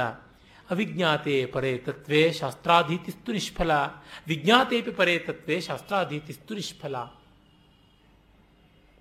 ಅದ್ಭುತವಾದಂತಹ ಸಮದ್ಗಯಮಕದ ರೂಪದಲ್ಲಿ ಇರುವಂತಹ ಪ್ಯಾರಡಾಕ್ಸಿಕಲ್ ಉಕ್ತಿ ಇದು. ಪರತತ್ವವನ್ನು ತಿಳ್ಕೊಳ್ಳದೇ ಇದ್ದ ಮೇಲೆ ಎಲ್ಲ ಶಾಸ್ತ್ರಾಭ್ಯಾಸವೂ ವ್ಯರ್ಥ, ಪರತತ್ವವನ್ನು ತಿಳ್ಕೊಂಡ ಮೇಲೆ ಎಲ್ಲ ಶಾಸ್ತ್ರಾಭ್ಯಾಸವೂ ವ್ಯರ್ಥ ಅಂತ. ಎರಡೂ ರೀತಿಯಲ್ಲಿಯೂ ಇದು ವ್ಯರ್ಥ. ಅನಧೀತೆ ಮಹಾಭಾಷ್ಯೆ ವ್ಯರ್ಥ ಸಾ ಪದಮಂಜರಿ, ಅಧೀತೆಪಿ ಪುನರ್ಭಾಷ್ಯೆ ವ್ಯರ್ಥ ಸಾ ಪದಮಂಜರಿ. ಕವಿರಾಜಂ ಅವಿಜ್ಞಾಯ ಕುತಃ ಕಾವ್ಯ ಕ್ರಿಯಾದರ, ಕವಿರಾಜಂತು ವಿಜ್ಞಾಯ ಕುತಃ ಕಾವ್ಯ ಕ್ರಿಯಾದರ ಅಂತ ಹೀಗೆಲ್ಲ ಶ್ಲೋಕಗಳಿವೆ. ಮಹಾಭಾಷ್ಯ ಓದದೇ ಇದ್ಮೇಲೆ ವಾಮನ ಜಯಾದಿತ್ಯರ ಕಾಶಿಕಾ ವೃತ್ತಿಯ ಮೇಲೆ ಇರುವಂಥ ಹರದತ್ತನ ವ್ಯಾಖ್ಯಾನ ಪದಮಂಜರಿ ವ್ಯರ್ಥ. ಮತ್ತು ಮಹಾಭಾಷ್ಯವನ್ನು ಓದದ ಮೇಲೂ ಕೂಡ ಇದು ವ್ಯರ್ಥ. ಕವಿರಾಜ ಅನ್ನುವಂಥ ಒಬ್ಬ ಇಲ್ಲಿಯೇ ನಮ್ಮ ಕದಂಬರ ಬನವಾಸಿಯಲ್ಲಿದ್ದವನು, ರಾಘವ ಪಾಂಡವೀಯ ಅನ್ನುವ ದ್ವಿಸಂಧಾನ ಕಾವ್ಯ ಬರೆದ. ಅವನನ್ನು ತಿಳ್ಕೊಂಡ ಮೇಲೆ ಕಾವ್ಯಕ್ರಿಯೆಗಳಲ್ಲಿ ಯಾತಕ್ಕೆ ಆದರ ಬೇರೆ ಕಾವ್ಯಕ್ರಿಯೆಗಳಲ್ಲಿ, ಅವನನ್ನು ತಿಳ್ಕೊಳ್ಳದೇ ಇದ್ದ ಮೇಲೆ ಬೇರೆಯವರ ಕಾವ್ಯಕ್ರಿಯೆಯಲ್ಲಿ ಯಾತಕ್ಕೆ ಆದರ ಅಂತ ಹೀಗೆ ಹೇಳುವ ಮೂಲಕ ವಿಷಯದ ಪ್ರಾಶಸ್ತ್ಯ ಗೊತ್ತಾಗ್ತಾ ಇದೆ. ಆ ಪರತತ್ವವನ್ನು ತಿಳ್ಕೊಂಡ ಮೇಲೆ ಯಾವುದು ಬೇಡವಾಗುತ್ತೆ ಅಂತ. ನಿಜ, ಆ ಸ್ಥಿತಿಗೆ ಬಂದ ಮೇಲೆ ಏನು ಬೇಕಾಗೋಲ್ಲ. ಶುದ್ಧವಾದ ಸಂಗೀತದ ರಸಾನಂದದಲ್ಲಿ ಮುಳುಗಿ ಹೋದವರಿಗೆ ರಾಗ ಯಾವುದು ತಾಳ ಯಾವುದು ಅಂತ ಬೇಕೆ? ನಿನಗೆ ಶ್ರುತಿಲೀನತೆ ಬಂತಲ್ಲಪ್ಪ, ಲಯಲೀನತೆ ಬಂತಲ್ಲ, ಇನ್ಯಾತಕ್ಕೆ ಕೇಳ್ಕೋಬೇಕಾಗಿದೆ? ಡಿ ವಿ ಜಿಯವರು ಬಹಳ ಚೆನ್ನಾಗಿ ಅದನ್ನು ಹೇಳಿದ್ರು ಅಂತ ರಾಮಸ್ವಾಮಿಯವರು ಒಂದು ಕಡೆ ಹೇಳ್ತಾರೆ. ಯಾವುದೋ ಒಬ್ಬ ರಸಿಕ ಶಿಖಾಮಣಿಗಳ ಜೊತೆ ಸಂಗೀತ ಕಚೇರಿಗೆ ಹೋಗಿದ್ರಂತೆ. ಹೆಜ್ಜೆಜ್ಜೆಗೂ ಇವರು ಈ ರಾಗ ಯಾವುದು ಈ ರಾಗ ಯಾವುದು ಅಂತ ಕೇಳ್ತಾ ಇದ್ರಂತೆ. ಡಿ ವಿ ಜಿಯವರು ಹೇಳಿದ್ರಂತೆ, ನೀವು ಹೋಗ್ತೀರಾ ಮುಂಬೈ ರೆಡ್ ಲೈಟ್ ಏರಿಯಾಗೆ, ಅಲ್ಲಿ ಸಿಕ್ಕವಳ ಹೆಸರು ತಿಳ್ಕೊಂಡ್ರೆ ನಿಮಗೇನಾದರೂ ಸೌಭಾಗ್ಯ ಹೆಚ್ಚಾಗತ್ಯಾ, ಆನಂದ ಹೆಚ್ಚಾಗತ್ಯಾ ಅಂತ. ಹಾಗೆ ಇದು ಹಂಸಧ್ವನಿಯ ಗರುಡಧ್ವನಿಯ ಗಂಭೀರವಾಣಿ ಗಂಭೀರಧ್ವನಿಯ ಅಂತನ್ನೋ ಸಂದೇಹ ಇದ್ದರೆ ಏನು ನಿಮಗಾಗುವಂಥದ್ದು ಸಂಕಟ? ರಸಾನಂದ ನಿಮಗಿದ್ದರೆ ಸಾಕು. ಅಯ್ಯೋ ಮೋಹನದಲ್ಲಿ ನಿಷಾದ ಬಂತಲ್ಲ ಅಂತ ವಿಷಾದ ಮಾಡಿಕೊಂಡು ಏನು ಪ್ರಯೋಜನ? ಕೇಳೋದಕ್ಕೆ ಚೆನ್ನಾಗಿದೆಯೋ ಇಲ್ವಾ ಅಷ್ಟು ನೋಡಿ ಸಾಕು ಅಂತ ಹೇಳುವಂಥದ್ದು. ಅಯ್ಯೋ ಕಲ್ಯಾಣಿಯಲ್ಲಿ ಪ್ರತಿಮಧ್ಯಮ ಬರೋ ಜಾಗದಲ್ಲಿ ಶುದ್ಧ ಮಧ್ಯಮ ಬಂದುಬಿಡುತ್ತಲ್ಲ, ಬಂದರೆ ಏನಂತೆ? ನೀವೇನಾದರೂ ಎಕ್ಸಾಮಿನೇಷನ್ಗೆ ಕಟ್ಟದವ್ರ ಥರ ನೋಡ್ತಾ ಇದ್ದೀರಾ ಅಷ್ಟೆ. ಆನಂದಕ್ಕೆ ಬಂದವರಿಗೆ ಅಲ್ಲಿ ಆನಂದ ವಿಚ್ಛೇದವಾಯಿತೆ ಇಲ್ಲವೇ ಅನ್ನೋದಷ್ಟೇ ತಾತ್ಪರ್ಯ. ಅದರಿಂದ ಬ್ರಹ್ಮಜ್ಞಾನಿ ಆದವನಿಗೆ ಈ ಶಾಸ್ತ್ರದ ತಗಾದೆಗಳೆಲ್ಲ ಬೇಕಾಗೋದಿಲ್ಲ. ನನಗೆ ಬಹಳ ಬಾರಿ ನೆನಪಾಗೋದು ನಮ್ಮ ಮದ್ರಾಸಿನ ಕೃಷ್ಣಮೂರ್ತಿ ಶಾಸ್ತ್ರಿಗಳ ಮಾತೇನೆ. ಎನ್ನಾತಕ ಶಾಸ್ತ್ರವ ಎಲ್ಲ ಉರುಮ್ಮೆ ಶಂಡೆ ಪೋಡ್ರತಕ್ಕೆ ಅಂತಂದಿದ್ರು. ಸ್ವಯಂ ಮಹಾಪಂಡಿತರು, ಚತುಶಾಸ್ತ್ರ ಪಾರಿಣರು, ವೇದ ಭಾಷ್ಯಾದಿಗಳನ್ನೆಲ್ಲ ಓದ್ದವರು, ಅನೇಕರಿಗೆ ಪಾಠ ಹೇಳದಂಥವರು, ಅವರು ಹೇಳಿದ ಮಾತು ಯಾಕೆ ಅಂದರೆ ನಮಗೇ ಗೊತ್ತಾಗ್ತಾ ಬರುತ್ತೆ ಸಾಕು ಈ ರಗಳೆ ಇಲ್ಲ ಅಂತ. ನನಗೆ ಅಲಂಕಾರ ಶಾಸ್ತ್ರದ ಬಗ್ಗೆ ಎರ್ರಾಬಿರ್ರಿ ಅಭಿಮಾನ ಇದ್ದ ಕಾಲದಲ್ಲಿ, ಈಗಲೂ ತುಂಬ ಇದೆ, ಇಲ್ಲ ಅಂತ ಇಲ್ಲ, ಎಲ್ಲ ಅಲಂಕಾರ ಶಾಸ್ತ್ರ ಗ್ರಂಥಗಳನ್ನು ಓದಬೇಕು ಅಂತ ಮೂಲ ಗ್ರಂಥಗಳನ್ನು ಎಲ್ಲ ವ್ಯಾಖ್ಯಾನಗಳ ಜೊತೆ ಇಟ್ಟುಕೊಂಡು ಮಥನ ಮಾಡಿದ್ದೆ. ರಂಗನಾಥ್ ಶರ್ಮರನ್ನು ಒಮ್ಮೆ ನೋಡಿ ಕೇಳಿದೆ, ನಿಮ್ಮ ಹತ್ರ ಎಷ್ಟು ಅಲಂಕಾರ ಶಾಸ್ತ್ರ ಗ್ರಂಥಗಳಿವೆ ಅಂತ. ನನ್ನ ಹತ್ರ 60ಕ್ಕೂ ಹೆಚ್ಚು ಅಲಂಕಾರ ಶಾಸ್ತ್ರ ಗ್ರಂಥಗಳಿವೆ, ಅದಕ್ಕೂ ಎಲ್ಲ ವ್ಯಾಖ್ಯಾನಗಳಿವೆ ಅಂತ ಒಂದು ಹೆಮ್ಮೆ. ಯಾರ ಹತ್ರವೂ ನನ್ನ ಹತ್ರ ಇರುವಷ್ಟು ಅಲಂಕಾರ ಶಾಸ್ತ್ರ ಗ್ರಂಥಗಳು ಇಲ್ಲ ಅನ್ನುವ ಒಂದು ಹೆಮ್ಮೆಯಿಂದ ಅವ್ರ ಹತ್ರ ಇದೆಯಾ ಅಂತ. ಏನೋಪ್ಪ, ಕೆಲವು ಮುಖ್ಯವಾದದ್ದಿದೆ, ಧ್ವನ್ಯಾಲೋಕ, ರಸಗಂಗಾಧರ, ಕಾವ್ಯಪ್ರಕಾಶ, ಅಭಿನವ ಭಾರತಿ, ವಕ್ರೋಕ್ತಿ ಜೀವಿತ, ಭಾಮಹನ ದಂಡಿಯ ಕಾವ್ಯಾಲಂಕಾರ, ಕಾವ್ಯಾದರ್ಶ ಇಂಥವು ಹೊಂದಿದ್ರು. ಈಚಿನ ವರ್ಷಗಳಲ್ಲಿ ಇವಿಷ್ಟೇ ಸಾಕು, ಇದು ಜಾಸ್ತಿ ಅಂತ ಅನ್ನಿಸ್ತಾ ಇದೆ.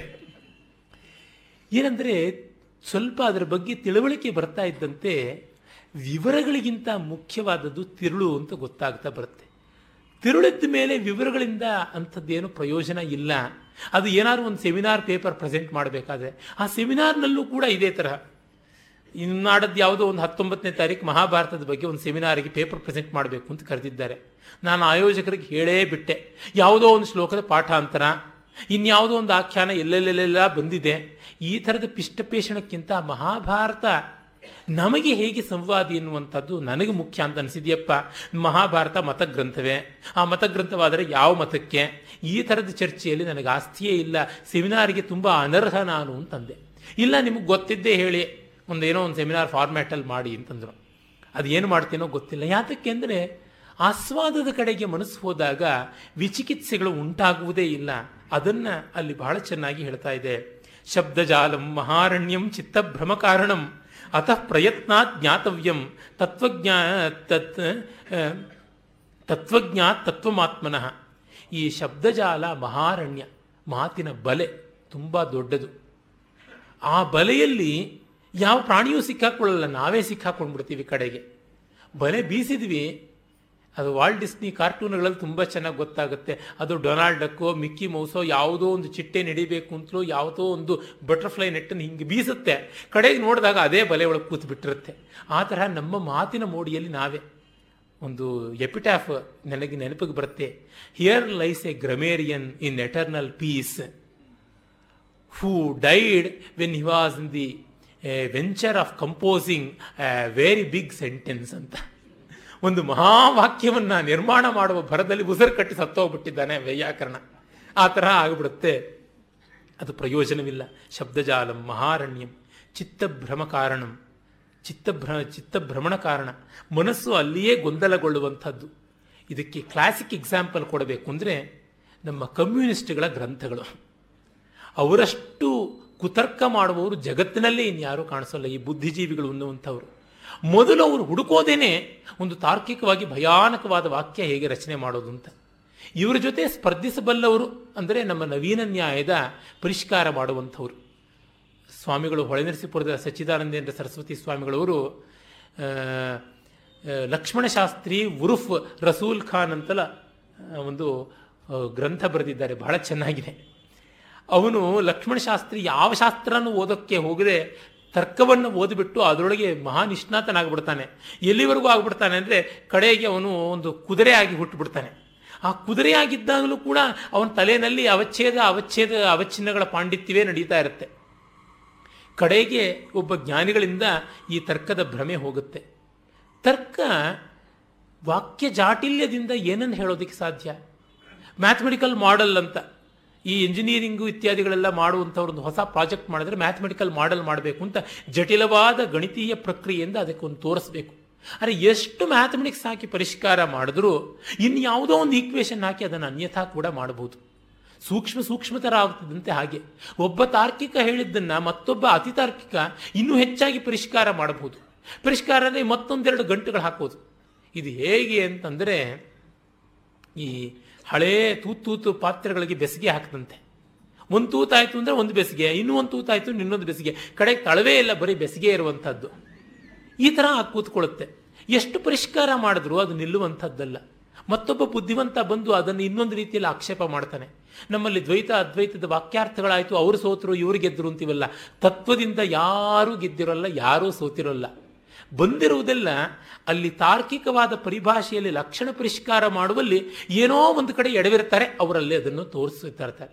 ಹಾಗಾಗಿ ಅವ್ರು ಯಾವುದ್ರೊಳಗೆ ಗೆದ್ದಿರ್ತಾರೆ ಅಂತಂದರೆ ಅದಕ್ಕೆ ಸಂಬಂಧವೇ ಪಡೆದೇ ಇರತಕ್ಕಂಥ ಮತ್ತೊಂದು ಕ್ಷೇತ್ರದಲ್ಲಿ ಅಷ್ಟೇ.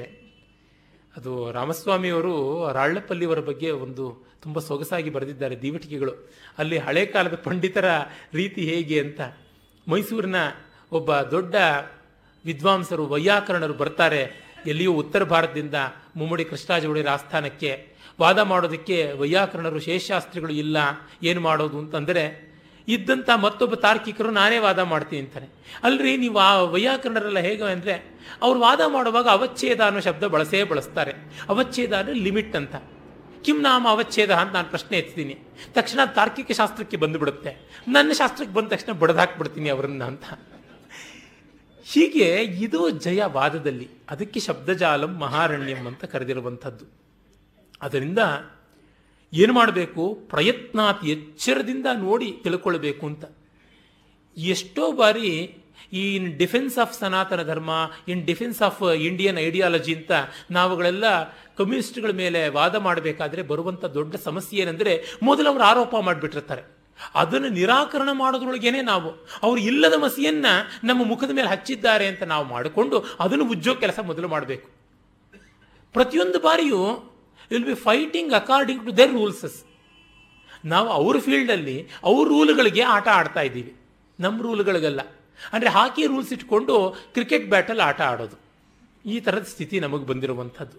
ಅದು ಈ ಶಬ್ದಜಾಲಂ ಮಹಾರಣ್ಯಂ ಆದಾಗ. ಅದರಿಂದ ಪ್ರಯತ್ನಾತ್ ಜ್ಞಾತವ್ಯಂ, ತತ್ವವನ್ನು ಚೆನ್ನಾಗಿ ತಿಳಿದವರ ಹತ್ರ ಹೋಗಿ ಸ್ಪಷ್ಟವಾಗಿ ತಿಳಿದುಕೊಳ್ಳಬೇಕು. ಮೊದಲು ತಾರ್ಕಿಕರನ್ನು ದೂರ ಇಡಬೇಕು ಅಂತ ಶಂಕರ್ ಹೇಳ್ತಾರೆ. ಅದು ತಾರ್ಕಿಕರ ಮೇಲಿನ ದ್ವೇಷದಿಂದ ಅಲ್ಲ, ತರ್ಕಕ್ಕೆ ಇರುವಂತಹ ಪ್ರಮಾತ್ರವನ್ನು ಬಿಟ್ಟು ಪ್ರಮಾಣವನ್ನೇ ಹಿಡ್ಕೊಂಡು ಹೋಗುವಂಥ ತಗಾದೆ. ಅನುಭವಕ್ಕೆ, ಆತ್ಯಂತಿಕ ಅನುಭವಕ್ಕೆ ನಾನೇ ಪ್ರಮಾಣ. ನೀನಿದ್ದೀನಿ ಅನ್ನೋದಕ್ಕೆ ಪ್ರೂಫ್ ತೋರಿಸಯ್ಯ ಅಂದರೆ ಏನು ತೋರಿಸೋದು? ಬರ್ತ್ ಸರ್ಟಿಫಿಕೇಟ್ ತೋರಿಸಿದ್ರೆ ನೀನದು ಹುಟ್ಟಿದಾಗ ಕೊಟ್ಟಿದ್ದು, ಅದು ಕೊಟ್ಟು ಆಯಿತು 50 ವರ್ಷ, 50 ವರ್ಷದಲ್ಲಿ ನೀನು 500 ಬಾರಿ ಸತ್ತಿರಬಹುದು, ಹಾಗಾಗಿ ಹೇಳು ನೀನಿರೋದಕ್ಕೇನು ಪ್ರಮಾಣ? ನಮ್ಮಮ್ಮನ ಕರ್ಕೊಂಡ್ಬಂದರೆ ನಿಮ್ಮಮ್ಮ ಇರೋದಕ್ಕೇನು ಪ್ರೂಫು? ನಮ್ಮಪ್ಪನ ಕರ್ಕೊಂಡ್ಬಂದರೆ ಅವರಿರೋದಕ್ಕೇನು ಪ್ರೂಫು? ಹೀಗೆ ಕೇಳಿದ್ರೆ ನಾನಿರೋದಕ್ಕೆ ನಾನೇ ಪ್ರೂಫು ಅನ್ಬೇಕು. ಹೀಗಾಗಿ ಸ್ವತಃ ಪ್ರಾಮಾಣ್ಯ ಅನುಭವಕ್ಕೆಲ್ಲ ಇರುವಂಥದ್ದು, ಅದನ್ನು ನಿರಾಕರಿಸುವಂಥದ್ದು ಮೂರ್ಖತನ ಮತ್ತು ಛಲ. ಇದು ಬೇಡ ಅಂತ ಶಂಕರರು ಹೇಳ್ತಾರೆ. ಓಂ ತತ್ಸತ್.